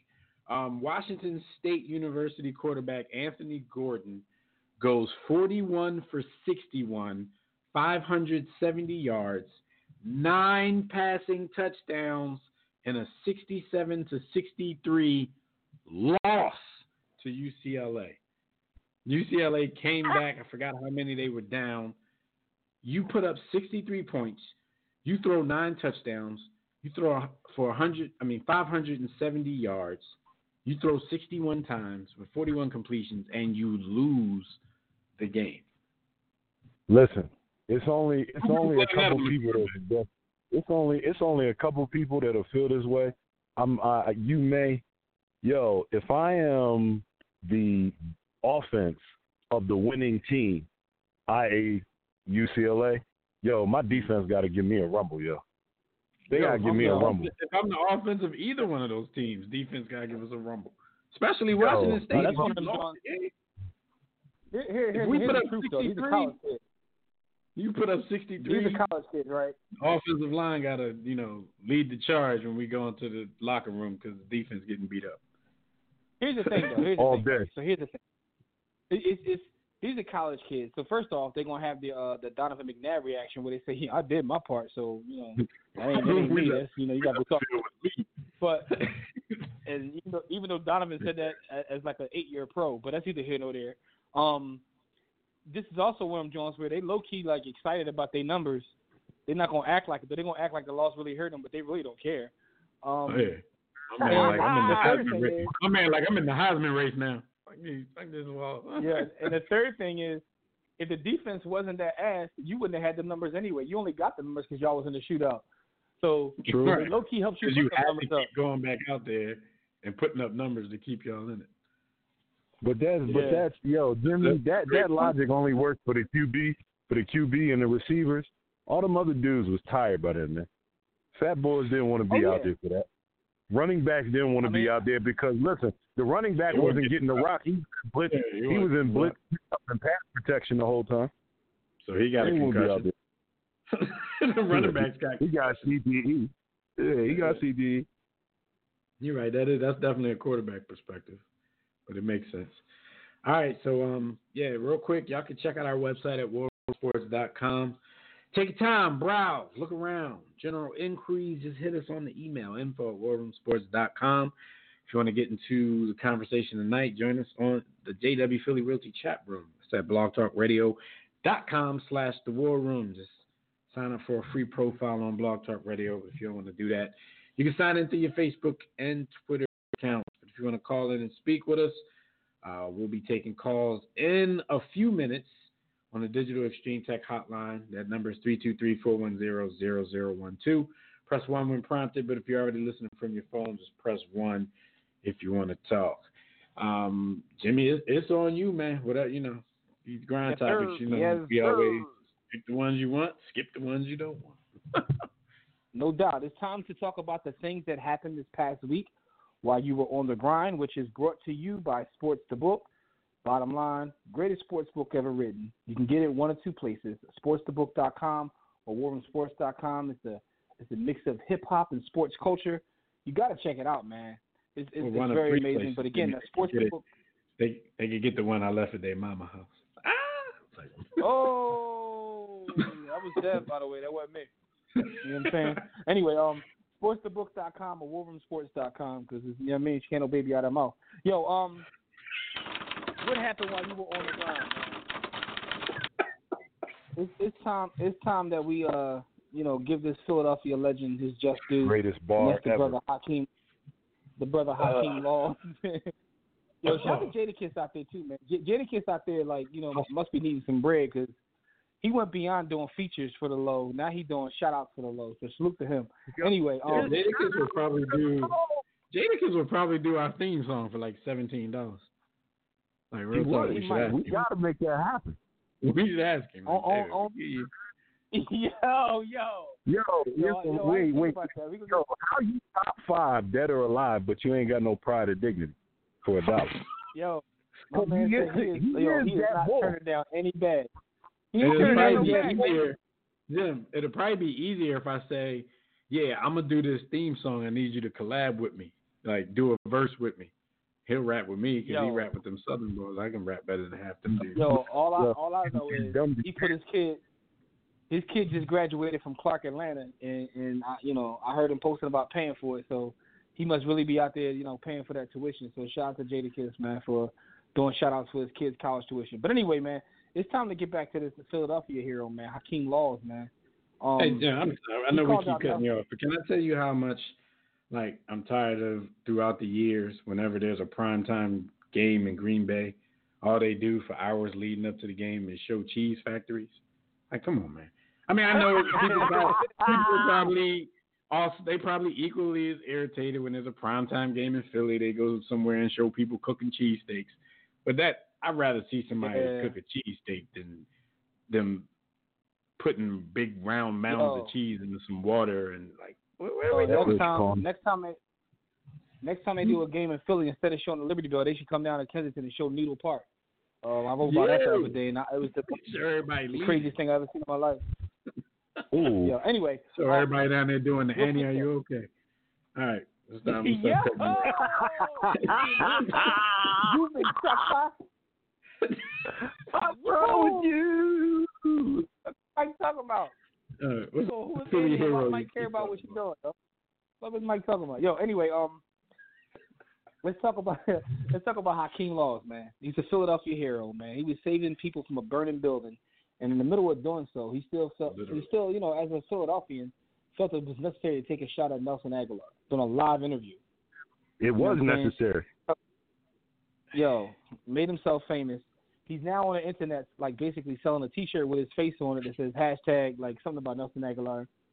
And here's the crazy part: all the money he's making from the T-shirts, he's donating to the um the victims of that fire. So he, he found a way to make himself a hero again. I love eating. Eating that bull. Yeah. oh man, but it was crazy because he went mad viral. But the first, I remember my first time seeing it. I actually like died three times and came back. Um, but it was like so Philadelphia. The fire trucks coming down the street. They was like in the far off distance or whatever like that. Smoke started getting worse. Then I seen a guy hanging out the window, you know, screaming at his kids was in there, things like that. So I, I ran to the back door, see if it was open, and it was. I ran upstairs, but then I was greeted with smoke. I ran back downstairs. By that time, the ladder truck was pulling up, and ironically, then my one of my ex, my old coworkers took the ladder off the off the truck, raised it up, and it was assisting people down. My man was throwing babies out the window. Uh, we was catching, unlike Agholor and his mishaps. I like to put that out there. Yo! How are you telling a true story about y'all catching babies out of a burning building and you found time to take a shot at a Oh. receiver who's been dropping passes? First of all, and shout he, out- and he doubled down too. Jim, because every time he gets interviewed now, he's still killing him. Yo, shout Yo, out and to our Agholor, hometown. Agholor played. Agholor played it right though. He played it right, but you, you just gotta take the cooking. You just gotta, you know, get, Agholor was like, "Yo, the Bulls are hero. I want to invite him to a game." Like, I, he had to play it that way. Right. Yo, but that's he the had- thing. it was Even no- after Agholor told people to get in touch with him so he can invite him to a home game, he was still cooking him. He was like, "Yeah, you know." He he even demonstrated. Did you see the interview where he actually had a football in his hand and he demonstrated Yes, how he Yes, was I catching the baby? Yes, Yeah. I did. Can't you, man? Hero. Yo, he was still cooking. He told they're gonna come to the game and Hero. watch him drop passes live. Hero. I got a, I got a, I got a couple, uh, I got a couple questions for y'all. In y'all, in y'all's prime, do y'all drop that pass? You talking about the one against Atlanta or one last week? One against Atlanta. Which one? I'm talking Atlanta. Which one? I'm talking Uh, Atlanta. Against Atlanta, I mean, no way. You was uh, two yards away from the line of scrimmage. It wasn't that far of a pass. I mean, dude just saw the end zone before he saw the ball. Yeah. I don't know. You talking about near prime? I don't drop that pass now. I'm, I'm assuming that we don't get off. I'm assuming we don't beat the corner off the jam, off the line. Oh yeah, yeah. But yeah, I'm not beating no dropping corners, it. But I ain't dropping that That's not, I'm- yo, that's I'm not, not- what you asked though. Yeah, that wasn't your what you question. right, right. Because if that's the All case, right. I'm never going to be that- able to drop a pass because I'm not going to ever be open for one. But we, we got that. We got that established. Where does he? Where does Nelson rank in? uh You know, in in in our lore, like where where is he? Burnt toast. Uh, Dimitri Patterson. Uh, Bradley know, Fletcher. I, I feel you Mhm. where you're going. The crazy part is like after, you know, maybe a season and a half, maybe two seasons of being a bust compared to where they drafted him. You know, in 20, 2017, he was pretty good. Um, he he had a few mishaps last season. He was still pretty good. Shoot, after the catch, when he actually catches it, dude is kind of special with his moves and especially his little spin move. But yeah, he got he got he nice. But it's like it it, it, it seems like there's always going to be a time where rookie year Agholor rears its ugly head, and and we're mad at it right now because they've actually played big parts into the slow start that we have right now. But I don't know. I, I'm I'm he not he not Isaiah Jenkins level on the Eagles. Um, bottom line, he was on a Super Bowl team and he contributed um, pretty well to that team. So I think because of that, he'll always get he'll always get some kind of benefit of the doubt when we're talking about people like Burnt Toast and and all of those cats.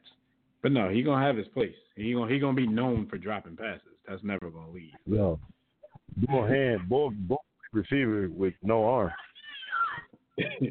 Pretty much. Yo, yo. Yeah, so I mean, Boy's a legend now. He's a Philadelphia legend. They got to bring him out during a game or something, man. But um, but how about this one though? Let's go to Chicago. Let's go to Chicago for a second, because uh, I don't know if B also saw this, but the Chicago Bears released a video ahead of the controversial donning of the 1936 throwback jersey. So they're supposed to wear the 1936 throwback jersey, and there's controversy with those jerseys because that was a time when the league basically didn't allow black players. So excuse me. So people got upset like why allow black players jersey at the time? why are you wearing the jerseys at a time when the league was, you know, wouldn't allow black players to play? So they made them do this whole after school PSA looking thing where they came in and talked about all their community service and how they're going to try to inspire change. And um, don't even ask how. And uh, you know, the reasons why they're going to be proud because they will be the first black players to wear this this particular uniform and it's showing progress and a you know a whole bunch of butter biscuits talk.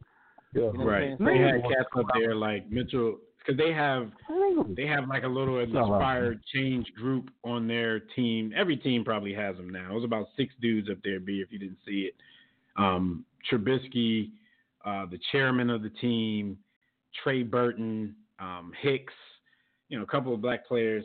And what they're doing now, they claim that there was a lot of dialogue around whether or not you know it was okay for them to wear this. But what they're trying to do they're trying to flip it into some well you know these will be the first african americans to wear these jerseys but it, once again to me you know the the analogy we can use is like you know this whole seat at the table type thing like why do we keep trying to sit at tables that people do not want us to sit at why are we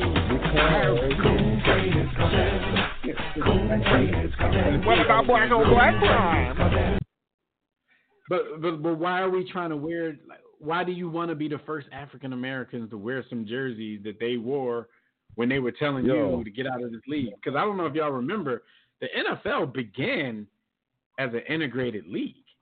They actually kicked black people out of the league, and from like thirty-two to forty-five or something like that, like they kicked black people out of the league and and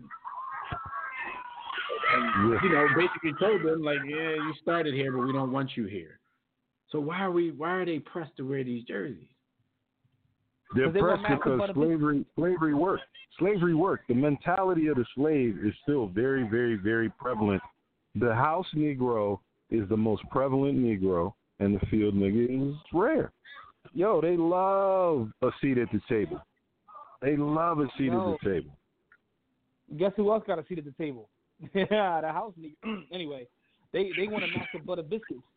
So they way Sean? to get some massive butter biscuits. Shawn Corey. Yo, shout out to awesome, shout out to Don Corey because J Lo and Shakira are going to be splitting time at the Super Bowl halftime show. Um, so we can only assume Yo. that Nation played a part in getting those sisters. I mean, those ladies to the table.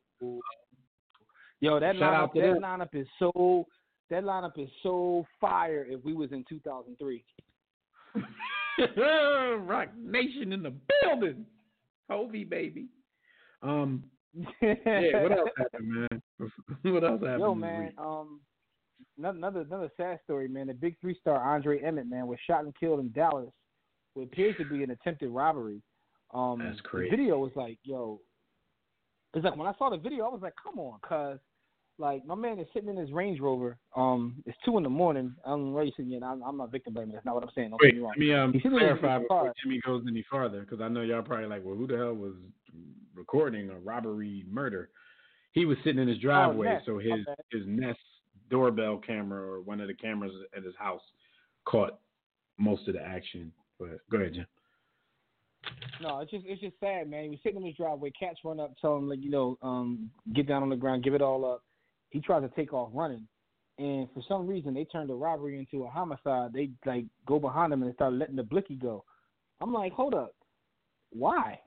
Like he's running away. He left the car there, and left everything there, and you start cutting at him. Like it was just kind of weird.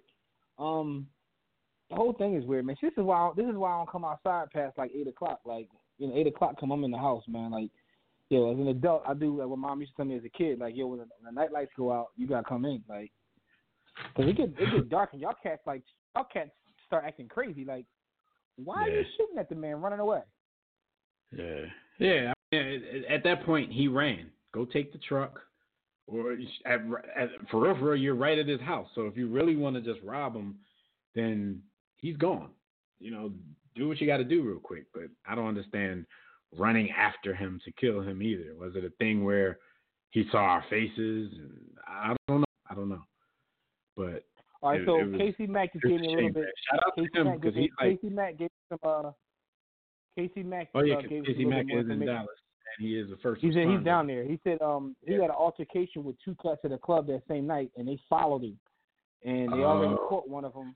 So there's always more to to the the story. So they were coming to kill him anyway. They probably Yeah, were going to uh, rob him, but since he ran, they were like, "Well, we're not going to get nothing." So But my thing is, you have an So altercation at Casey the Mack, club, did they shoot him in the back? Because he No, ran they didn't did even take shoot him in any. the back? He said they didn't even take anything. Once they shot him, they they peeled off. So that was Well, personal. But my thing at is, that point, you got to peel off. But my thing is, I'm, like, I'm saying, um, I think you have an had he not jumped out and ran, I think they probably would have robbed him at that point. Even if they were still going to, you know, kill him, they would have gotten something had he not ran. Once he ran, I guess at that point it was just revenge for whatever altercation they had um, in the club. And shout out to my Philadelphia my. Phillies, man. I have to bring this up real quick in the middle of this. Shout out to them for going into the week having a shot still at a wild card and and losing all four games to the Nats. Like you don't win any games when you got a shot at the playoffs. Shout out to them though. But Yo. yeah, man, Andre Emmett, because we talked we talk about Joe Johnson all season. Andre Emmett's the second leading scorer in the Big Three. Um, I believe he may have been the MVP in, se- in a season past. Don't quote me on that. Season prior, season prior, he was. He was busting their all, all tail. I'm saying is this, uh, you have an altercation with someone at the club, so you follow them to the crib. At no point as you're following them do you like, yo, maybe I should just go home. Like, this is stupid. At no point does that cross your mind. You know what I'm saying? Like, you must have been drunk or something. Like, come on, cuz. Like, I understand, like, getting emotional in the moment, but sometimes, like, yo, cooler heads is going to prevail in 2019, huh? Anyway, man. So now you two dudes are gonna be. He's gone. He can't take care of his family. He's gone, and you two dudes, like one of y'all locked up, so he's gonna definitely snitch. So other boys gonna be locked up, and and for what? Like, come on, man. What's wrong with you people, man? Anyway, um, Tommie Smith and John Carlos. Shout out to the OG John Carlos. Uh, Tommie Smith and John Carlos will finally be inducted into the U.S. Olympics and Paralympics Hall of Fame. It's about time. Okay, so those gentlemen. You dig? Um, yo, before we move forward, America is already on the wrong side of history for that, so it's too late now. And shout out to our old head, John Carlos. Uh, Jimmy and I had the pleasure John Carlos is of sitting and talking to the old head for a couple of minutes uh, a few years ago. Yo, my man. And by the way, two years ago, John Carlos still was angry about like 50 years ago. Yeah, like he still feels some type Yeah. of way about the country and how he was treated. Like he ain't, he ain't get Mhm. over it yet. So I just want to put that out there. So I got um, the impression too, Jim, that he felt a little some type of way about Tommie Smith too. But um, yeah, I did too, but I wasn't gonna put that out there. But I, I, I got the feeling. But I I'm gonna leave it right there. I'm gonna, I'm not elaborate on that. I mean, he gave sent he, he sent some subliminals. They saying, "Yeah, you really a bitch." but go ahead though. I'm gonna let you go get your birthday shout out. yeah, yeah, it was a little, it was a little something there. All right, uh, quick birthday shout outs, man. Shout out to the Queen, Serena Williams, who turns 38 years old. Yo, remember when they were teenagers with beads in their hair? Now they women, voluptuous. Salute the white men that win every. Um, much to B's dismay, married to a white man. but happy birthday uh, to Serena Williams, the greatest tennis player. Here's here's where people get upset because I think she's definitely and and you know I think she's sticking around now so she can make sure she get that record so there's no doubt. But I already think she's definitely the greatest women's tennis player of all time. When you say that, when you make that distinction, lately I've heard a lot of people, I mean, mainly women, mainly black women, that say, well, why you got to put that in there? How come she can't be the greatest tennis player of all time? Um, mm, probably because, you know, Pete Sampras and them probably bust. But, but if you're just going on accomplishments, accolades, and what you've done for the sport, I think she absolutely has an argument for being the greatest tennis player of all time. I think sometimes we forget, like, we don't have to, somebody doesn't have to go head up with somebody, you know, for that actual title. It could be a lot about the impact and that kind of stuff. And I think she's definitely had more impact than some of the men that we consider the greatest tennis players of all time. But, you know, they played. I don't know about all that. But shout out to her. Happy birthday to Serena. And a rest in peace birthday shout out to Craig Ironhead Heyward, who was born September 20, 1960, died of brain cancer um, May 27th, 2006. Probably was brain cancer, probably brought on by a little CTE, because Craig Ironhead Heyward, you can judge by his nickname. I mean, his, his never- name is his name is he never saw a Hall. linebacker that he didn't want to truck, so he didn't go around anybody. So uh, Ever. With yo, Shout for- out to for him. you to play with a bunch of other grown men, and, and for them to give you that nickname, like, right, dude, What's wrong with you? dude. Yeah, no doubt, no doubt, no doubt. All right, y'all can check out the website warroomsports.com. Um, call in and speak with us real quick. We're about to talk a little bit of football before we get out of here. 323-410-0012. Press one when prompted. If you already listen from your phone, just press one if you want to talk. And we, oh, I was just about to say we see you on the line, Rob, but I guess he thought we held, he was holding too long, so he hung up. If you're out there, Rob, call back, but call back now. Don't wait till the last two minutes of the show and try to call. Um, all right, what's up, Jim? What's up with it? Yes, sir. It is definitely time to talk about the NFL. Listen, man, do you or your business need a custom website? Well, for dynamic, professional, and most of all, affordable custom website solutions, hit up Digital Extreme Tech. Digital Extreme Technology. That's right. Website digitalextremetech.com. Phone number 267 205 4203. Say, yo, I heard it in the war room. I need a website. Hook me up and get a, a custom one done. Stop using, you know what I'm saying, Facebook fan pages. Get you a custom website, digitalextremetech.com. It's time to talk about some foosball.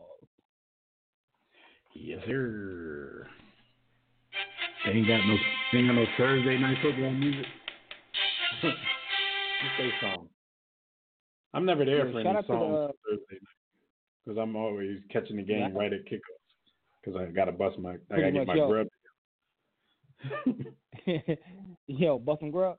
Yo, shout out to Jalen Ramsey, man, who um, you know, everybody knows. I don't know if everybody knows, but he's been uh in a little like tiff with his team because basically he doesn't want to be there. So Try to throw hands with the all of coach a sudden, on the sideline. yeah, after yeah, he tried throwing hands with the coach, but after this, this past week has been kind of crazy because he missed practice with an illness. Um, after he had a, a a back issue, after he had a hamstring issue, and then after that, he had to leave to attend the birth of his second child. So like day I after day, my man has something different going on. What a what a week he had. Right, because these phantom injuries are popping up. Yo, if y'all saw the press conference where his coach was trying to explain the injuries, it was hilarious because the coach was trying to fight back laughter as he was trying to, you know, defend the dude about his injuries. But it's like, like, like Jimmy said, like stuff just keeps popping up to keep him away from the team, thinking that they're working on a trade and maybe he'll be out of here before he has to rejoin the team. Um, rumors spread that the Philadelphia Eagles actually sent an, a serious inquiry about him over the weekend, which included some kind of package where the Eagles would get Jalen Ramsey and the Jags would get Zach Ertz. I don't know if it's true or not, and I don't know how much damage control the Eagles will have to do now because I heard that it wasn't like I heard that the Jags brass, you know, were, were actually considering whatever the offer was, but their owner stepped in and put the kibosh on it because he still has faith that he can convince Jalen Ramsey to stay. So the Eagles have probably been in you know damage control mode with with Zach Ertz if this report was true. But yeah, he Yeah. he, he went from being sick, like Jimmy said, to coming back from the quote unquote flu. Then all of a sudden, you know, his back hurt, his hamstring hurt, and now Jalen Ramsey. And I'm gonna say his name like that because if y'all know Jalen Ramsey, I'm calling BS on the pregnancy thing because who he paid to say that he got them pregnant? Uh, all right, all right. On that stupid stuff. You tell me. You tell me. You tell me. you tell me. Like, come on. Yo. Jalen, yeah. They ain't got nobody pregnant. But no, on a serious note, him getting away from the team, I was telling Jimmy earlier, this girl probably like six months pregnant. And he was like, Yeah, I gotta leave for the birth. he gonna be gone for like half of the season unless somebody trades him. yo, it's utterly ridiculous, yo.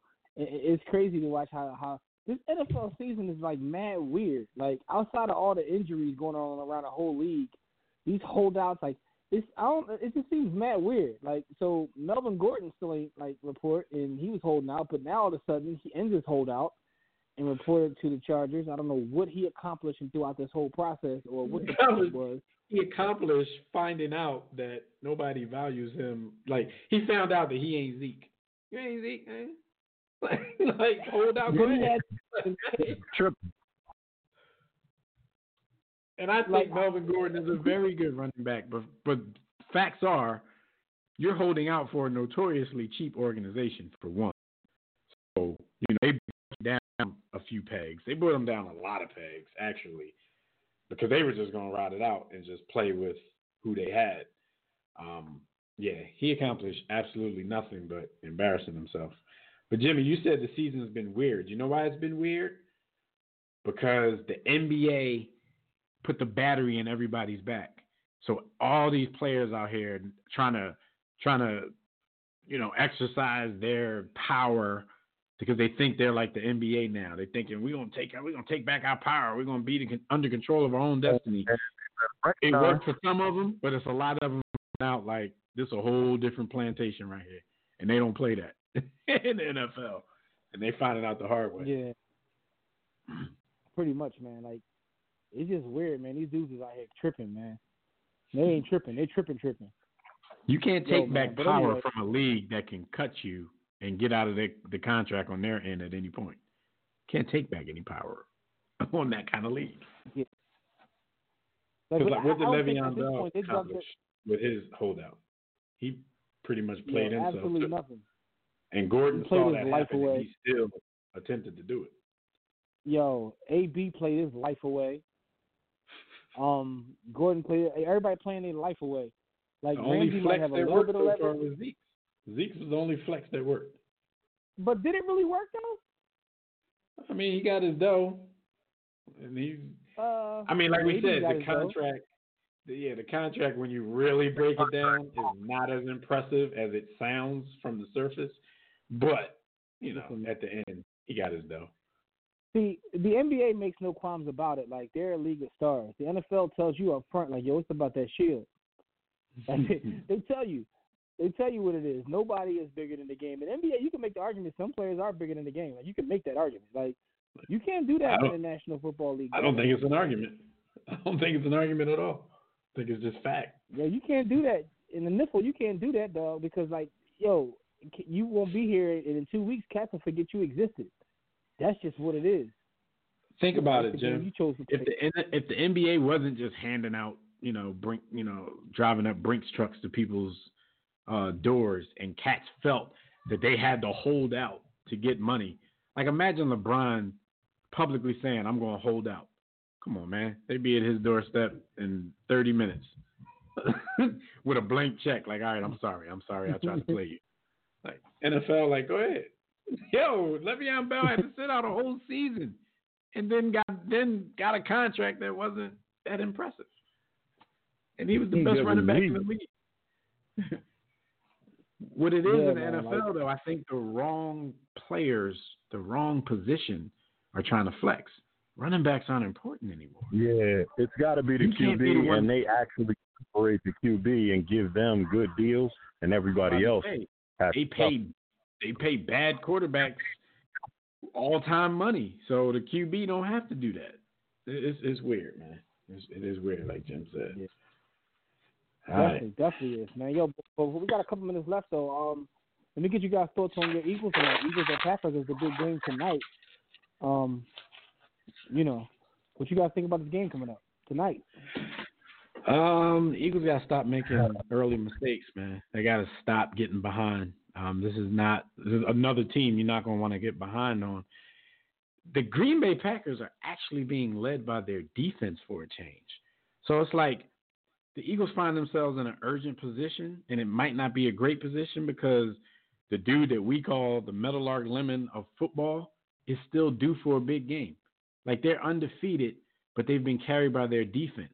Never in the history of his professional career has that happened. So at some point, you mm-hmm. know, he has a new coach. and they're trying to learn each other, pride is definitely kicking in on that side because he never thought that he'd be carried by this defense.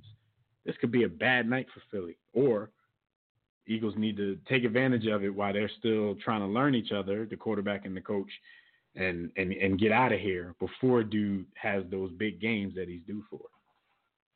I think they can get it, but you know, Aaron Rodgers is always the X factor. What do you think, B? What do you think about? Oh, be off. You got any thoughts? Aaron about the bu- Meadowlark about the bus our ass. well, I there thought you B. have Austin was- I, I thought B. Austin was asleep. Yo, but let me ask you a quick question though. What do you think? B. about was about to explain that, the uh, cover too. What do you think? what do you think um, about the um, the criticism that Carson Wentz has been facing after the first three weeks?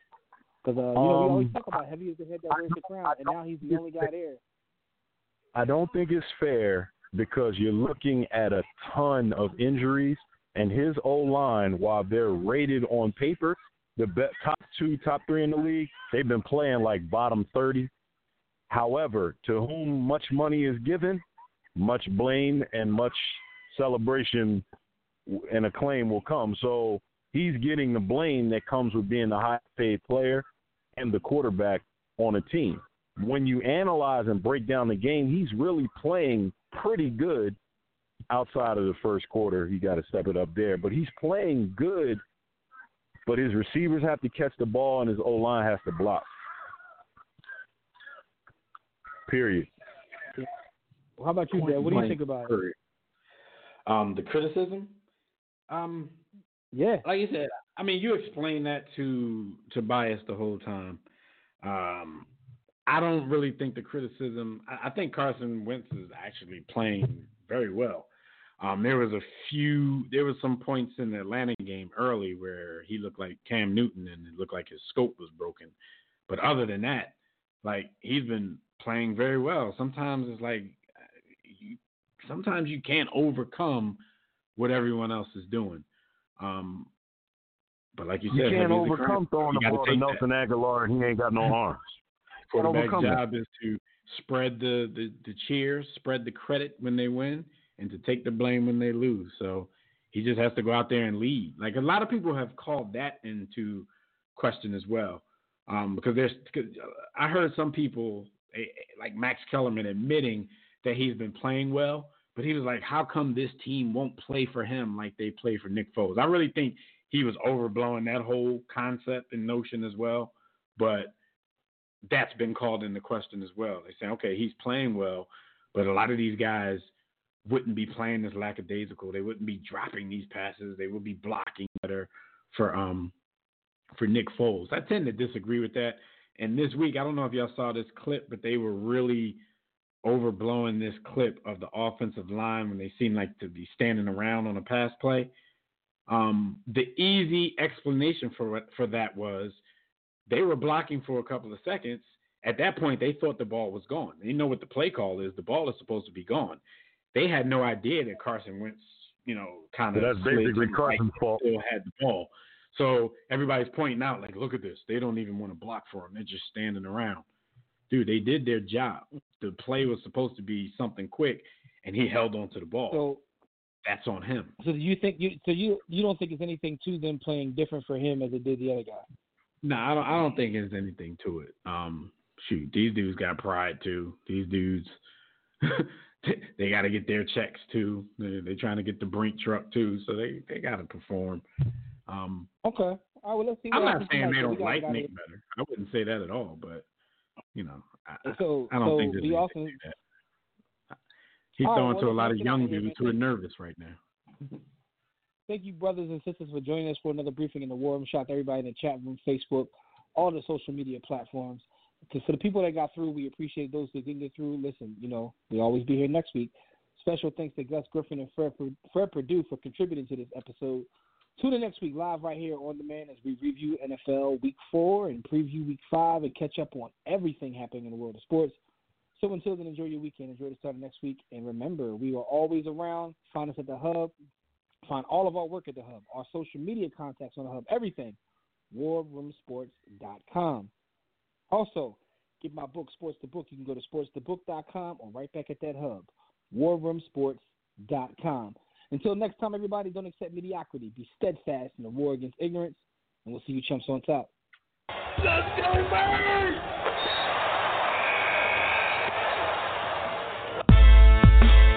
Six to eight. Yeah. Mm-hmm. War Room Sports. Y'all ready? Let's go. Stay in to Jimmy. Know the blueprint. Yo. Every Thursday, six to eight, they do this. Shout out to Dev. PJ, B. Austin, Doc Bay on replay. WarRoomSports.com. Get that mobile app. If not, dial 323 12. They be going and you sensitive, then oh well. Yeah. Physical podcast, let's talk sports. Uh. Showtime like magic in the block push. Listen live, push one to join in. Rip your team or listen for your enjoyment. Hip hop scholars, pit stop and knowledge. Should be in sports credits, I ain't talking college. Five guys, no beef though. Word threat, secret, but the streets know. Belafonte, I got a G flow. KC royalty, I'm in beast mode. Two hours, get your game up. Who's the best in sportscast? You better name us. War Room Sports.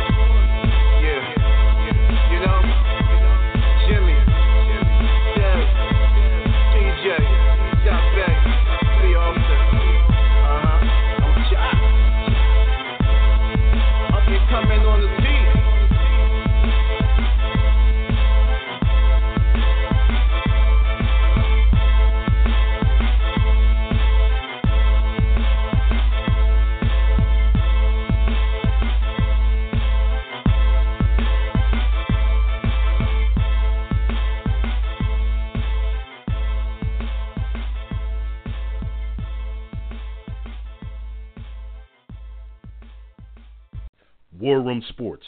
www.warroomsports.com. What? Ain't no more to it. With the Lucky Land slots, you can get lucky just about anywhere. This is your captain speaking. Uh, we've got clear runway and the weather's fine, but we're just going to circle up here a while and uh, get lucky. No, no, nothing like that. It's just these cash prizes add up quick. So I suggest you sit back, keep your tray table upright, and start getting lucky.